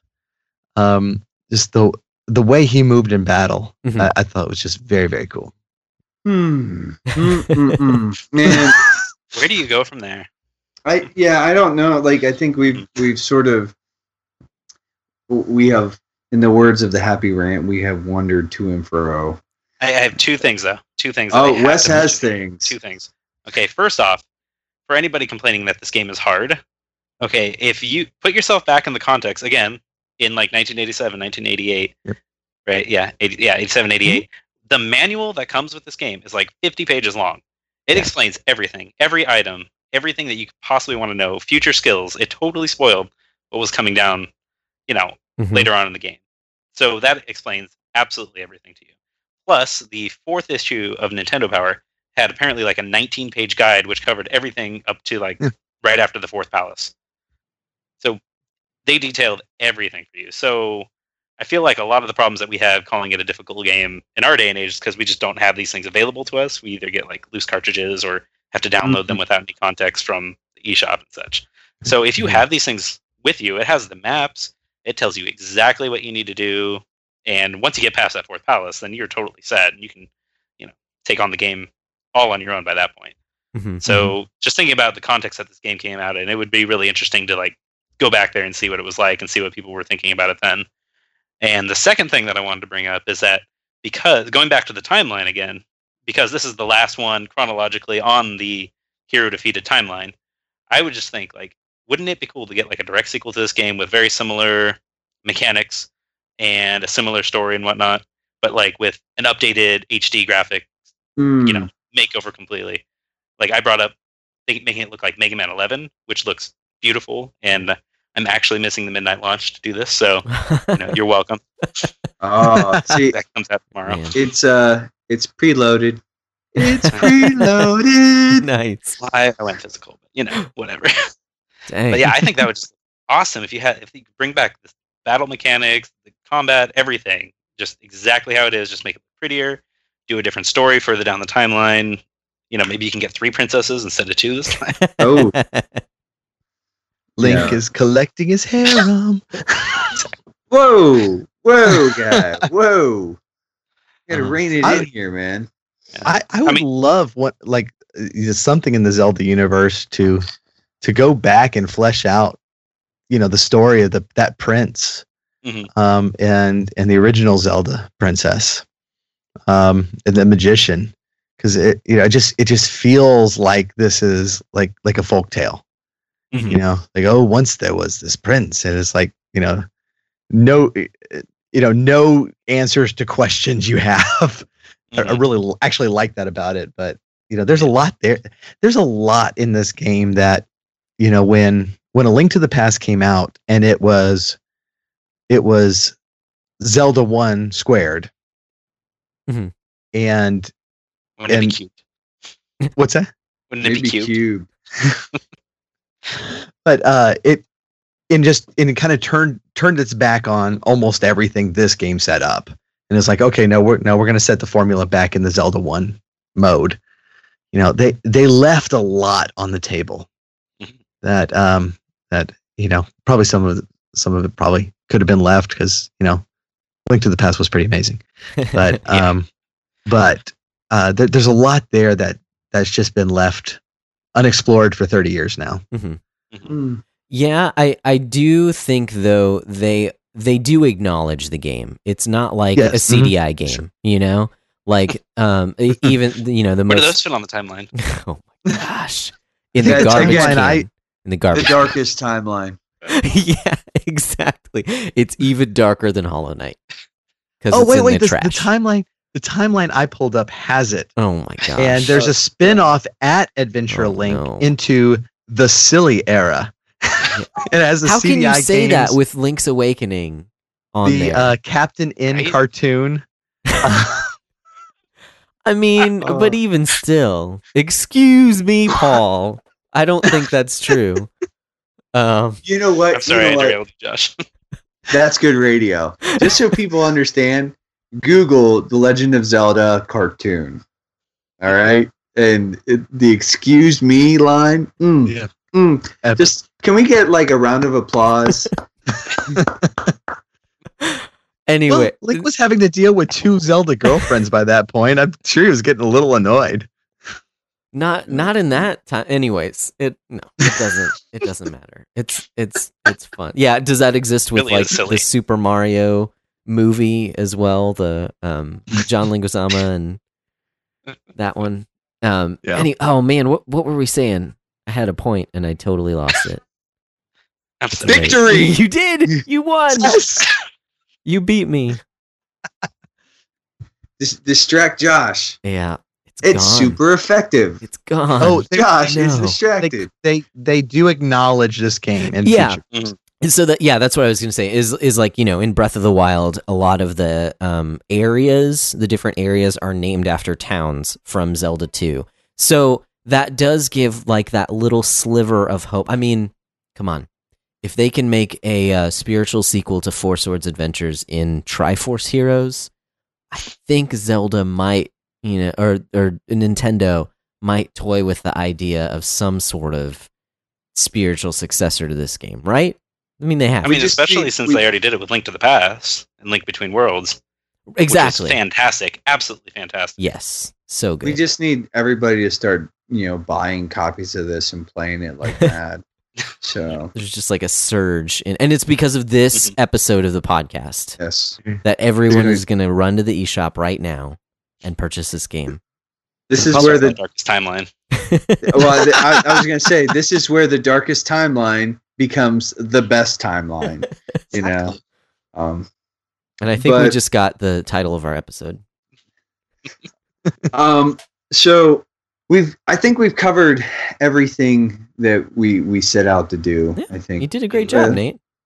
Yeah, I you know, uh, I feel like this was this is probably one of my best episodes. I sound really smart um, throughout the entire episode, uh, but I wanted to give each one like Paul and and Wes both. Uh, you guys do some side project stuff. I I mentioned Wes's uh, YouTube videos, and then Paul, you know, has a has a podcast as well. Um, you guys want to like throw throw some plugs out there for those real quick, and then uh, as well as uh, do you guys have any recommendations for the listeners? I mean, uh, I mean, besides hey, go play Link's Adventure. Um, but- Link's Adventure. As opposed to the Adventure of Link.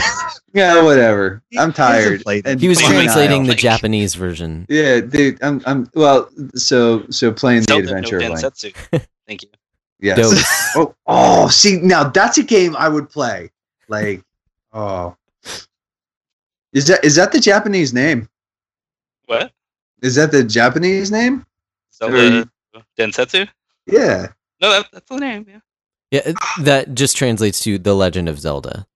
Mhm. Ah, So oh, that's so- just generic. oh, It's not this one in particular. I was thinking Seiken Densetsu three, but Yeah. Because that's yeah. I mean, like Legend of Zelda. That's Legend of man. Uh, you know. all whatever. right. Anyways, It's, it, I'm I'm showing like all my unculturedness, but plugs, recommendations. Wes, why don't you uh why don't you lead the way here, man? plug it up. Oh, you don't want me to do that. Yeah, you have to let Paul go first because I've had something I've been holding in for years that I need to just kind of air out as a recommendation. Gross. I knew that was the wrong thing to say as soon as I saw Paul's face. honestly. Uh, uh, no, I'm nervous. Oh, dear. All right, so Paul, you go first. What you know, Okay. plug I'm plug sorry, what's the question? plug your podcast and and your Yes. Facebook, and then it you know give us a recommendation here, brother. What do you do? How do we reach you? And what are some cool things you enjoy? Okay. Uh check out my podcast, Retro Zoo Super Show. I uh I play Kai on the show because um there's a lot of people who like listen to 20 episodes and then came back. It's like, Paul, this is really great. Are you involved in this at all? like yes, I'm just not under my name. So um uh but it is kind of fun. We we it's a retro game uh uh podcast, but it has a little bit of a narrative twist and different characters that are all irritating. I, I actually like the the Phil's Gaming Emporium stuff. Oh Um, my goodness, I'm having so much fun with Phil. it's so ridiculous that I'm just like, man, like it's like this is the ultimate clueless hack. But um, yeah, Oh, okay. Can I tell That you a reminds story about dad, that? actually. Uh, Not the clueless hack part, but wanting to sell everything. That's pretty much my dad to a T. You got his personality pinpoint. So, so thank you. I, I I have a quick question. I got a quick story about Phil because I, I can't tell this on my podcast because it's in character. But um, so the o- with the first phone call with Phil, the only thing I had in mind was that his, his kind of thing is he's an advertiser for the show, but um, he prices things based on popularity instead of instead of demand and rarity. And so he's like demanding like crazy uh, amounts for Super Mario Brothers one and stuff. And so the o- the only thing I I I was thinking of going into that conversation was that that's that was going to be his gimmick, and I I almost cracked myself up when he starts going into like this whole conspiracy theory um, about how Duck Hunt is so intriguing that the like TV networks and the uh, TV manufacturers conspired to make TVs that couldn't play it anymore. And I, I I was trying to keep hold my own composure while I was saying this this garbage, um, and just going off on it. So I was having so much fun with that. It was so good. Um, Mm. but uh, it was it, the the the commercial he we have up for him right now is that um, he is selling the cartridge for for Link Two for just the price of gold by itself, based on weight, and instead of the game itself. So it's a really good deal. You should check that out. Phil'sGamingEmporium.com. Yeah, I bought that uh, that URL too. so Dude, I actually typed that in. did you? and I was, I was, I was like, I wonder, I wonder if this goes anywhere. And then I saw like, and then it took me to your your webpage, and I was like, I was like, well done, well Uh, done. I didn't at first, and one of my friends convinced me I needed to, just because I was going to keep using him pretty regularly. Um, but uh, anyways, a Retro Zoo Super Show, you can hear all fun stuff with Phil. Um, but uh, on on Twitch, I, I I really am kind of trying to build my channel there, twitch.tv slash technofunkboy. So um, jump on, give me a follow. I'll be playing a lot more Zelda 2 in the future. Recommendations. Okay, this will be a weird one, but we're going to be doing a series on Myst soon. Hmm. And I'm actually bringing on one of my elders, and we're going to talk about uh, kind of the Christian themes in Myst. And if y'all like the game Myst but have not read the first novel, The Book of Atrus, it is a fantastic read. Okay. Uh, the whole trilogy of books is on sale on Kindle for pretty cheap, but the first one in particular is really good. The Book of Atrus. Okay. Hmm. All right, Wes. So you've got this thing you need to air out, which is uh, uh The lovely way to put it, yeah. I'm gonna Okay, roll away first, from uh, I'm Wesley. right now. Uh, what was that? I'm, I'm rolling back a little bit away from the computer. Okay. it's going to be extremely nerdy, so I apologize, but it's right up my wheelhouse. And honestly, I don't care. I'm going to take the chance when I can. So, anyway, I'm Wesley, uh, Average Trainer Wes on YouTube. I used to do like a lot of videos. I have like 400 videos up, and they're all kind of garbage. But I'm hoping it to be like not as much garbage soon. So I'm hoping to do that. I actually have a podcast plan in the works. Uh, I can't really talk about it yet, but I have mentioned it here and there. And I mean, if you've been on my Twitter, you, you you know what I'm going for. But you know, it's incredibly nerdy, and that's just how it is. Uh, the recommendation that I have, I was I was up for probably like 30 minutes last night thinking about how to word this because I knew this was going to come up, and so yeah, it's incredibly nerdy. Just I'm putting that caveat out there right now, and you probably know what it's going to be. Okay. I'm excited. I'm excited. So Let's do speaking of dark, darkest timelines and such, uh, do you guys like Terminator? yeah, yeah. The general Yeah. conceit behind it about you know Yes. robot uprising and whatnot. Yeah. Okay. Do you like uh what's the other? Mad Max. Yeah. Yeah. Okay. Speaking Do my you language like do you like post-apocalyptic universes? there. Yeah. Yes. Do you like family-friendly entertainment? Yeah. Somewhat. What's on your guys' faces are just right now. Okay, well there is there is a season of Power Rangers that has all of that and more. Actually, It All right. is Which exactly like which that. Interesting. which uh which season of Power Rangers? Okay, it came out in I think like 2010. Power Rangers RPM. It is on Netflix. You can watch the entire thing. It is like 32 episodes long, and it starts out as this like the weirdest like er- experimental like short film looking thing, where it like the opening narration talks about how like 90% of the human population just got completely wiped out, killed, destroyed. Everything's dead. The planet's dying. Like all the humans are trying to like run to this one city where they're going to be safe basically and then the robots are just mercilessly like killing them gunning them down you got this Oh guy in like this mad max car basically who's just roaming the countryside and everything and he's trying to get to the city and he's got like they got these like weird masks and everything it's totally inspired by that and the entire season is just fantastic just absolutely fantastic because they thought this was the last season they were going to make this, This is the last is Power of Rangers RPM. rpm right? Yeah. Okay. Kind of got to get over some of the weirdness because the source material that it's adapted from is just completely insane and has nothing to do with it. But if you can get over the suits and the general designs that they have for that sort of thing, the big anime eyes that they actually call out in an episode in glorious fashion, it, it's it's a trip, and it ends like the most fulfilling ending I've ever seen. Like, well, Power Rangers obviously, but most garbage anyway. But You said terms- this is on Netflix?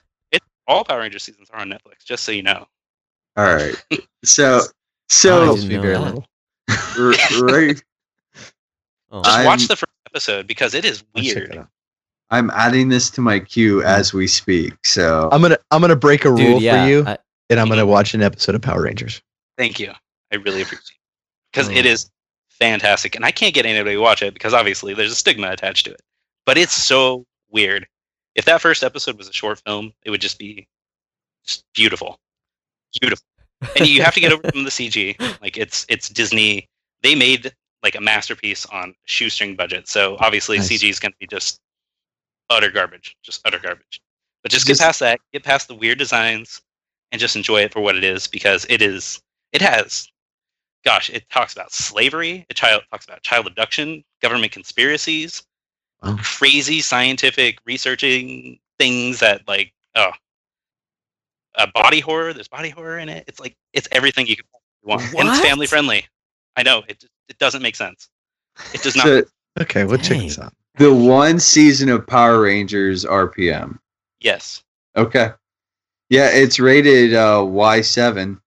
Yeah. So Uh, um, Pay close attention if to the that- music that's playing when he's driving the car. It's really weird, and you're like, "How did this get past censors?" I don't know. is that going this through? is a weird song. hmm. All right, All if I can go off the rails one more time. okay. We've actually done much better in this episode than y'all did with mine. Well, that's that's because we weren't the ones breaking stuff. I mean, that's what we're really like. This is what So- happens when you get out of the Super Nintendo. Exactly. Right? Paul, you climbed out of the Super Nintendo and things got kind of normal. Yeah. Boring. so, did, did y'all did y'all ever see the show WMAC Masters? Mm, Anyone? no. Okay, so I I cannot find the show, so this is not a recommendation unless you uh you know watch on YouTube and steal like me. Um, but Oh. so this is like from what i understand it's like the side project of all of the stunt people from power rangers which is what made me think of it.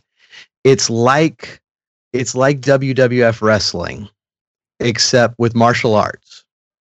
And in the middle of every uh, fight like 10 ninjas jump into the ring and fight them too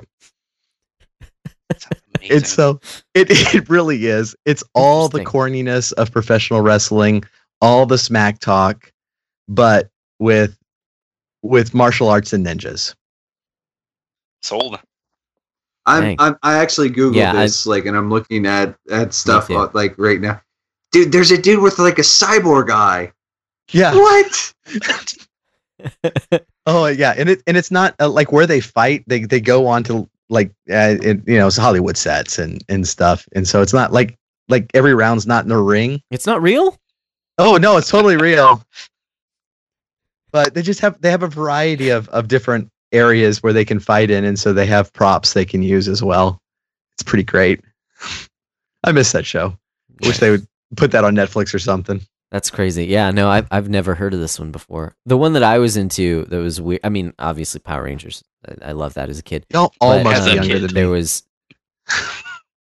Yeah, well, and now that I have kids, I'm able to watch it again, which is it's See, the first time super I saw Power Rangers, Um, I'm like, this is Voltron. This is just a really cheap Voltron. Okay, So Touche. age kind of betrayed me there. It, it, you know, I missed the But, Power um, Rangers bus too, Paul. So we'll just be grumpy old men by ourselves. We'll go yell at some clouds together. Baptize some babies. Yes. Baptize babies and yell at clouds. Good for. Good Presbyterian men, right there. well, I'll baptize my babies in the Gospel of Power Rangers. Oh, I don't know what I'm saying. You're gonna I'm edit that out eventually. Uh, probably, probably should. No, there was there was a show called uh, Superhuman Samurai Cyber Yeah. Squad that was like riffing on Power Rangers, and the bad guy was voiced by um, oh dang it, what's his name? But It it escapes me. The the guy Don from- Rickles. He's in Clue. He, yes, Don Rickles. Um, no, I. Oh my gosh, he's the he's guy, the, yeah. the weird transvestite character in uh in the Rocky That Horror Picture Horror Show. You're, Show. Uh, Tim. Tim Curry. Yeah, Tim Tim Curry. Curry. There you go. I don't know why Also I didn't think fantastic of that. Um, but yeah, Cardinal he was on this Richelieu TV in show. uh, Three Musketeers. I really loved him. ah, oh yeah, yeah, that's right. Okay. Anyways, uh, we don't have to. I feel like One plus two Probably have to end the show soon. kind of rambled al- along enough. Yeah, yeah, exactly. You know, I was just joking when I said this had to be two hours, but here we are. This boy is so beefy. What would a podcast about time management be if it were If like not. reasonable length? well, and this is like this is the thing is like you know every once in a while we we like to talk about our successes and our failures, and this is obviously obviously one of those two categories. um, Josh, so and any recommendations for from you? Uh, so the only one that I thought of, this is also super nerdy along those same lines. um, is this YouTube guy that I've been uh, following for a little bit now, and uh, I know it's it's totally niche. If you don't like it, that's totally cool. He just doesn't have very many followers, and I'm not sure why. Outside of the fact that it's super niche, um, the his name it's it's nothing special. His name on YouTube is Vince19. Okay, but he puts out these these videos about video games from a statistical Hmm. standpoint. Um, I know that sounds really. I wonder why no one follows um, him. So it's it's even. I know, yeah, crazy, right? Um, so like the last the last episode that he put out was about GameStop and um, basically its financials over the past few years and how even though they're making a lot of like they're pretty much on par to make the same amount of money over the past few years statistically you take a look at where they're making their money and the shifts in the the gaming industry and where they find themselves and and so you come up with sort of how they've gotten to where they are. Um the, and then one before that that i enjoyed a lot was one about spider-man games and how they sell very well.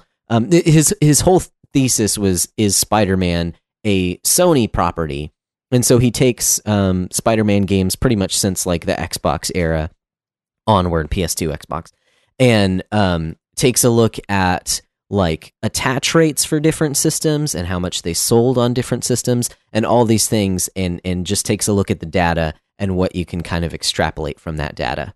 Again, super nerdy. It's it's not for everyone, but I really like the stuff that he puts out and he has like less than a thousand subscribers. So He's Vince nineteen. he's 23 away from a thousand though. So yes, Is so he? we can we can Oh, push did, him over. did you two just now subscribe? Is it all? I'm, I'm actually Yeah. looking this up. Is it all together or is it? yes, Yeah, the, the one nine Vince Ah. one nine There we go. on we YouTube. can push him over the edge right now.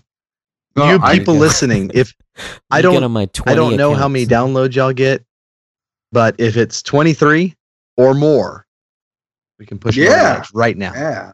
we can do this. What, what do you think, For- Nate? What What do you I have don't know.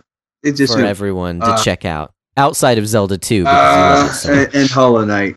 Um, uh, you know what? I I actually I was checking out uh, that podcast by uh, is it Paul Maxwell? Uh, the Yeah. the uh, the SelfWire phenomenon. SelfWire? It, it's uh it's interesting. Um, I I dig it. I dig it. Uh, so that's sort of like a soft. It's just like a soft affirmation of your recommendation from last episode. Um, I I consume just like a ton of audio media. Um, but like the book that we are actually reading this month for the book club, uh, part of of this last month. this month. Oh, no, Last this month, month was Wes's uh, Power Up, which Yeah. dude, very nice. Uh, dude, that's actually on a short list of games recommended by uh, I think Colin Moriarty recommended. Like that's like now that I have that, I I had Game Over, which is the history of Nintendo, which is really good, and then Mhm. um, a couple others. But anyways, sort of got. But uh, I think we're going to be doing. Is it the Big Sleep? Um, since since uh, the Shadow of the Colossus book was uh, spoilery, which is you know fine, but I think we're doing. I, I want to make sure, you know, be, so that I don't Like- pull a Link's Adventure thing. um, uh, Like Raymond this. Chandler?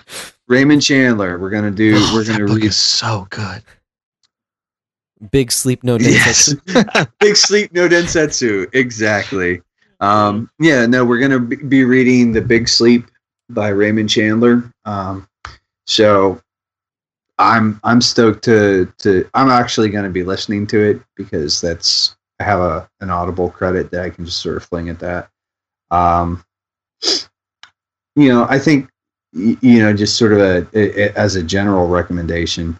I would encourage anybody who's listening to this and isn't on a budget to get on a budget. Like, take your budgeting seriously. Uh, my wife and I have been doing it for a couple of months now, and it's been kind of tight.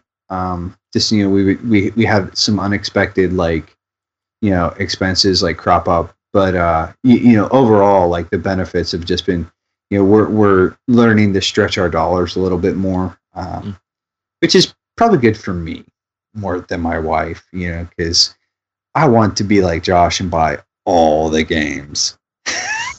so um, only I don't want to wait until they're actually affordable. I want to buy them all now.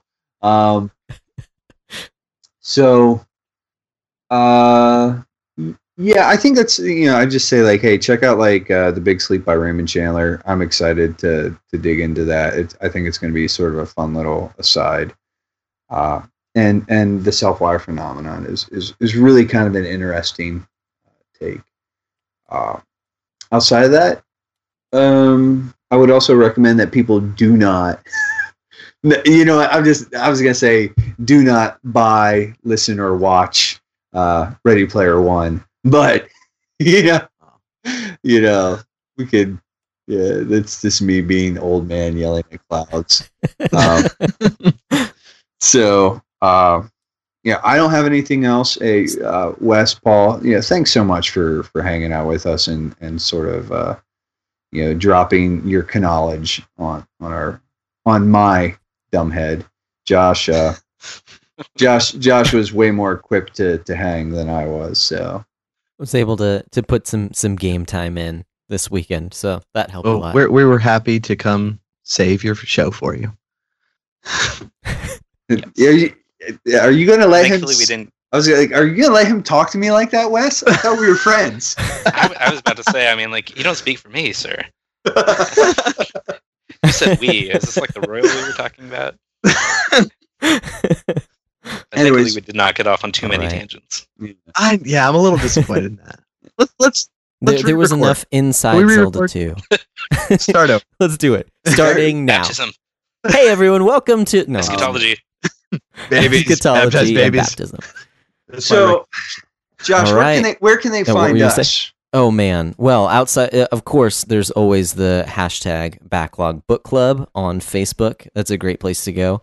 You can catch me on Facebook there. I'm also on Twitter and on the GG app. Um, my handle on both of those is Broccolope. That's B R O C C O L O P E. I'm on pretty much at every platform available. I am Nate underscore McKeever because I am super on brand or extremely boring and unoriginal.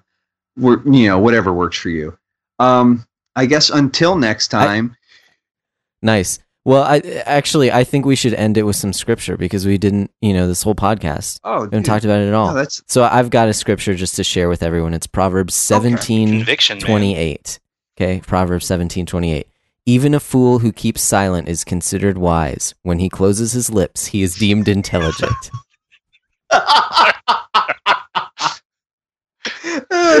oh man, are you saying something about me, bro?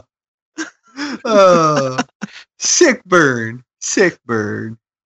All right, I think on that note, for real. no, I'll just throw uh, that hey, at the end. We don't have to keep Nah, that in there. dude, no, that's no. I think it needs to end exactly like that. So, um, hey, thanks for listening. Um, and and seriously, until next time, hashtags and you know backlogs and finances and all that fun stuff.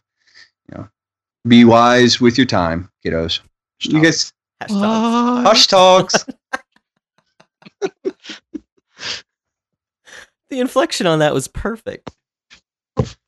Hush dogs. Sounds very delicious. It does.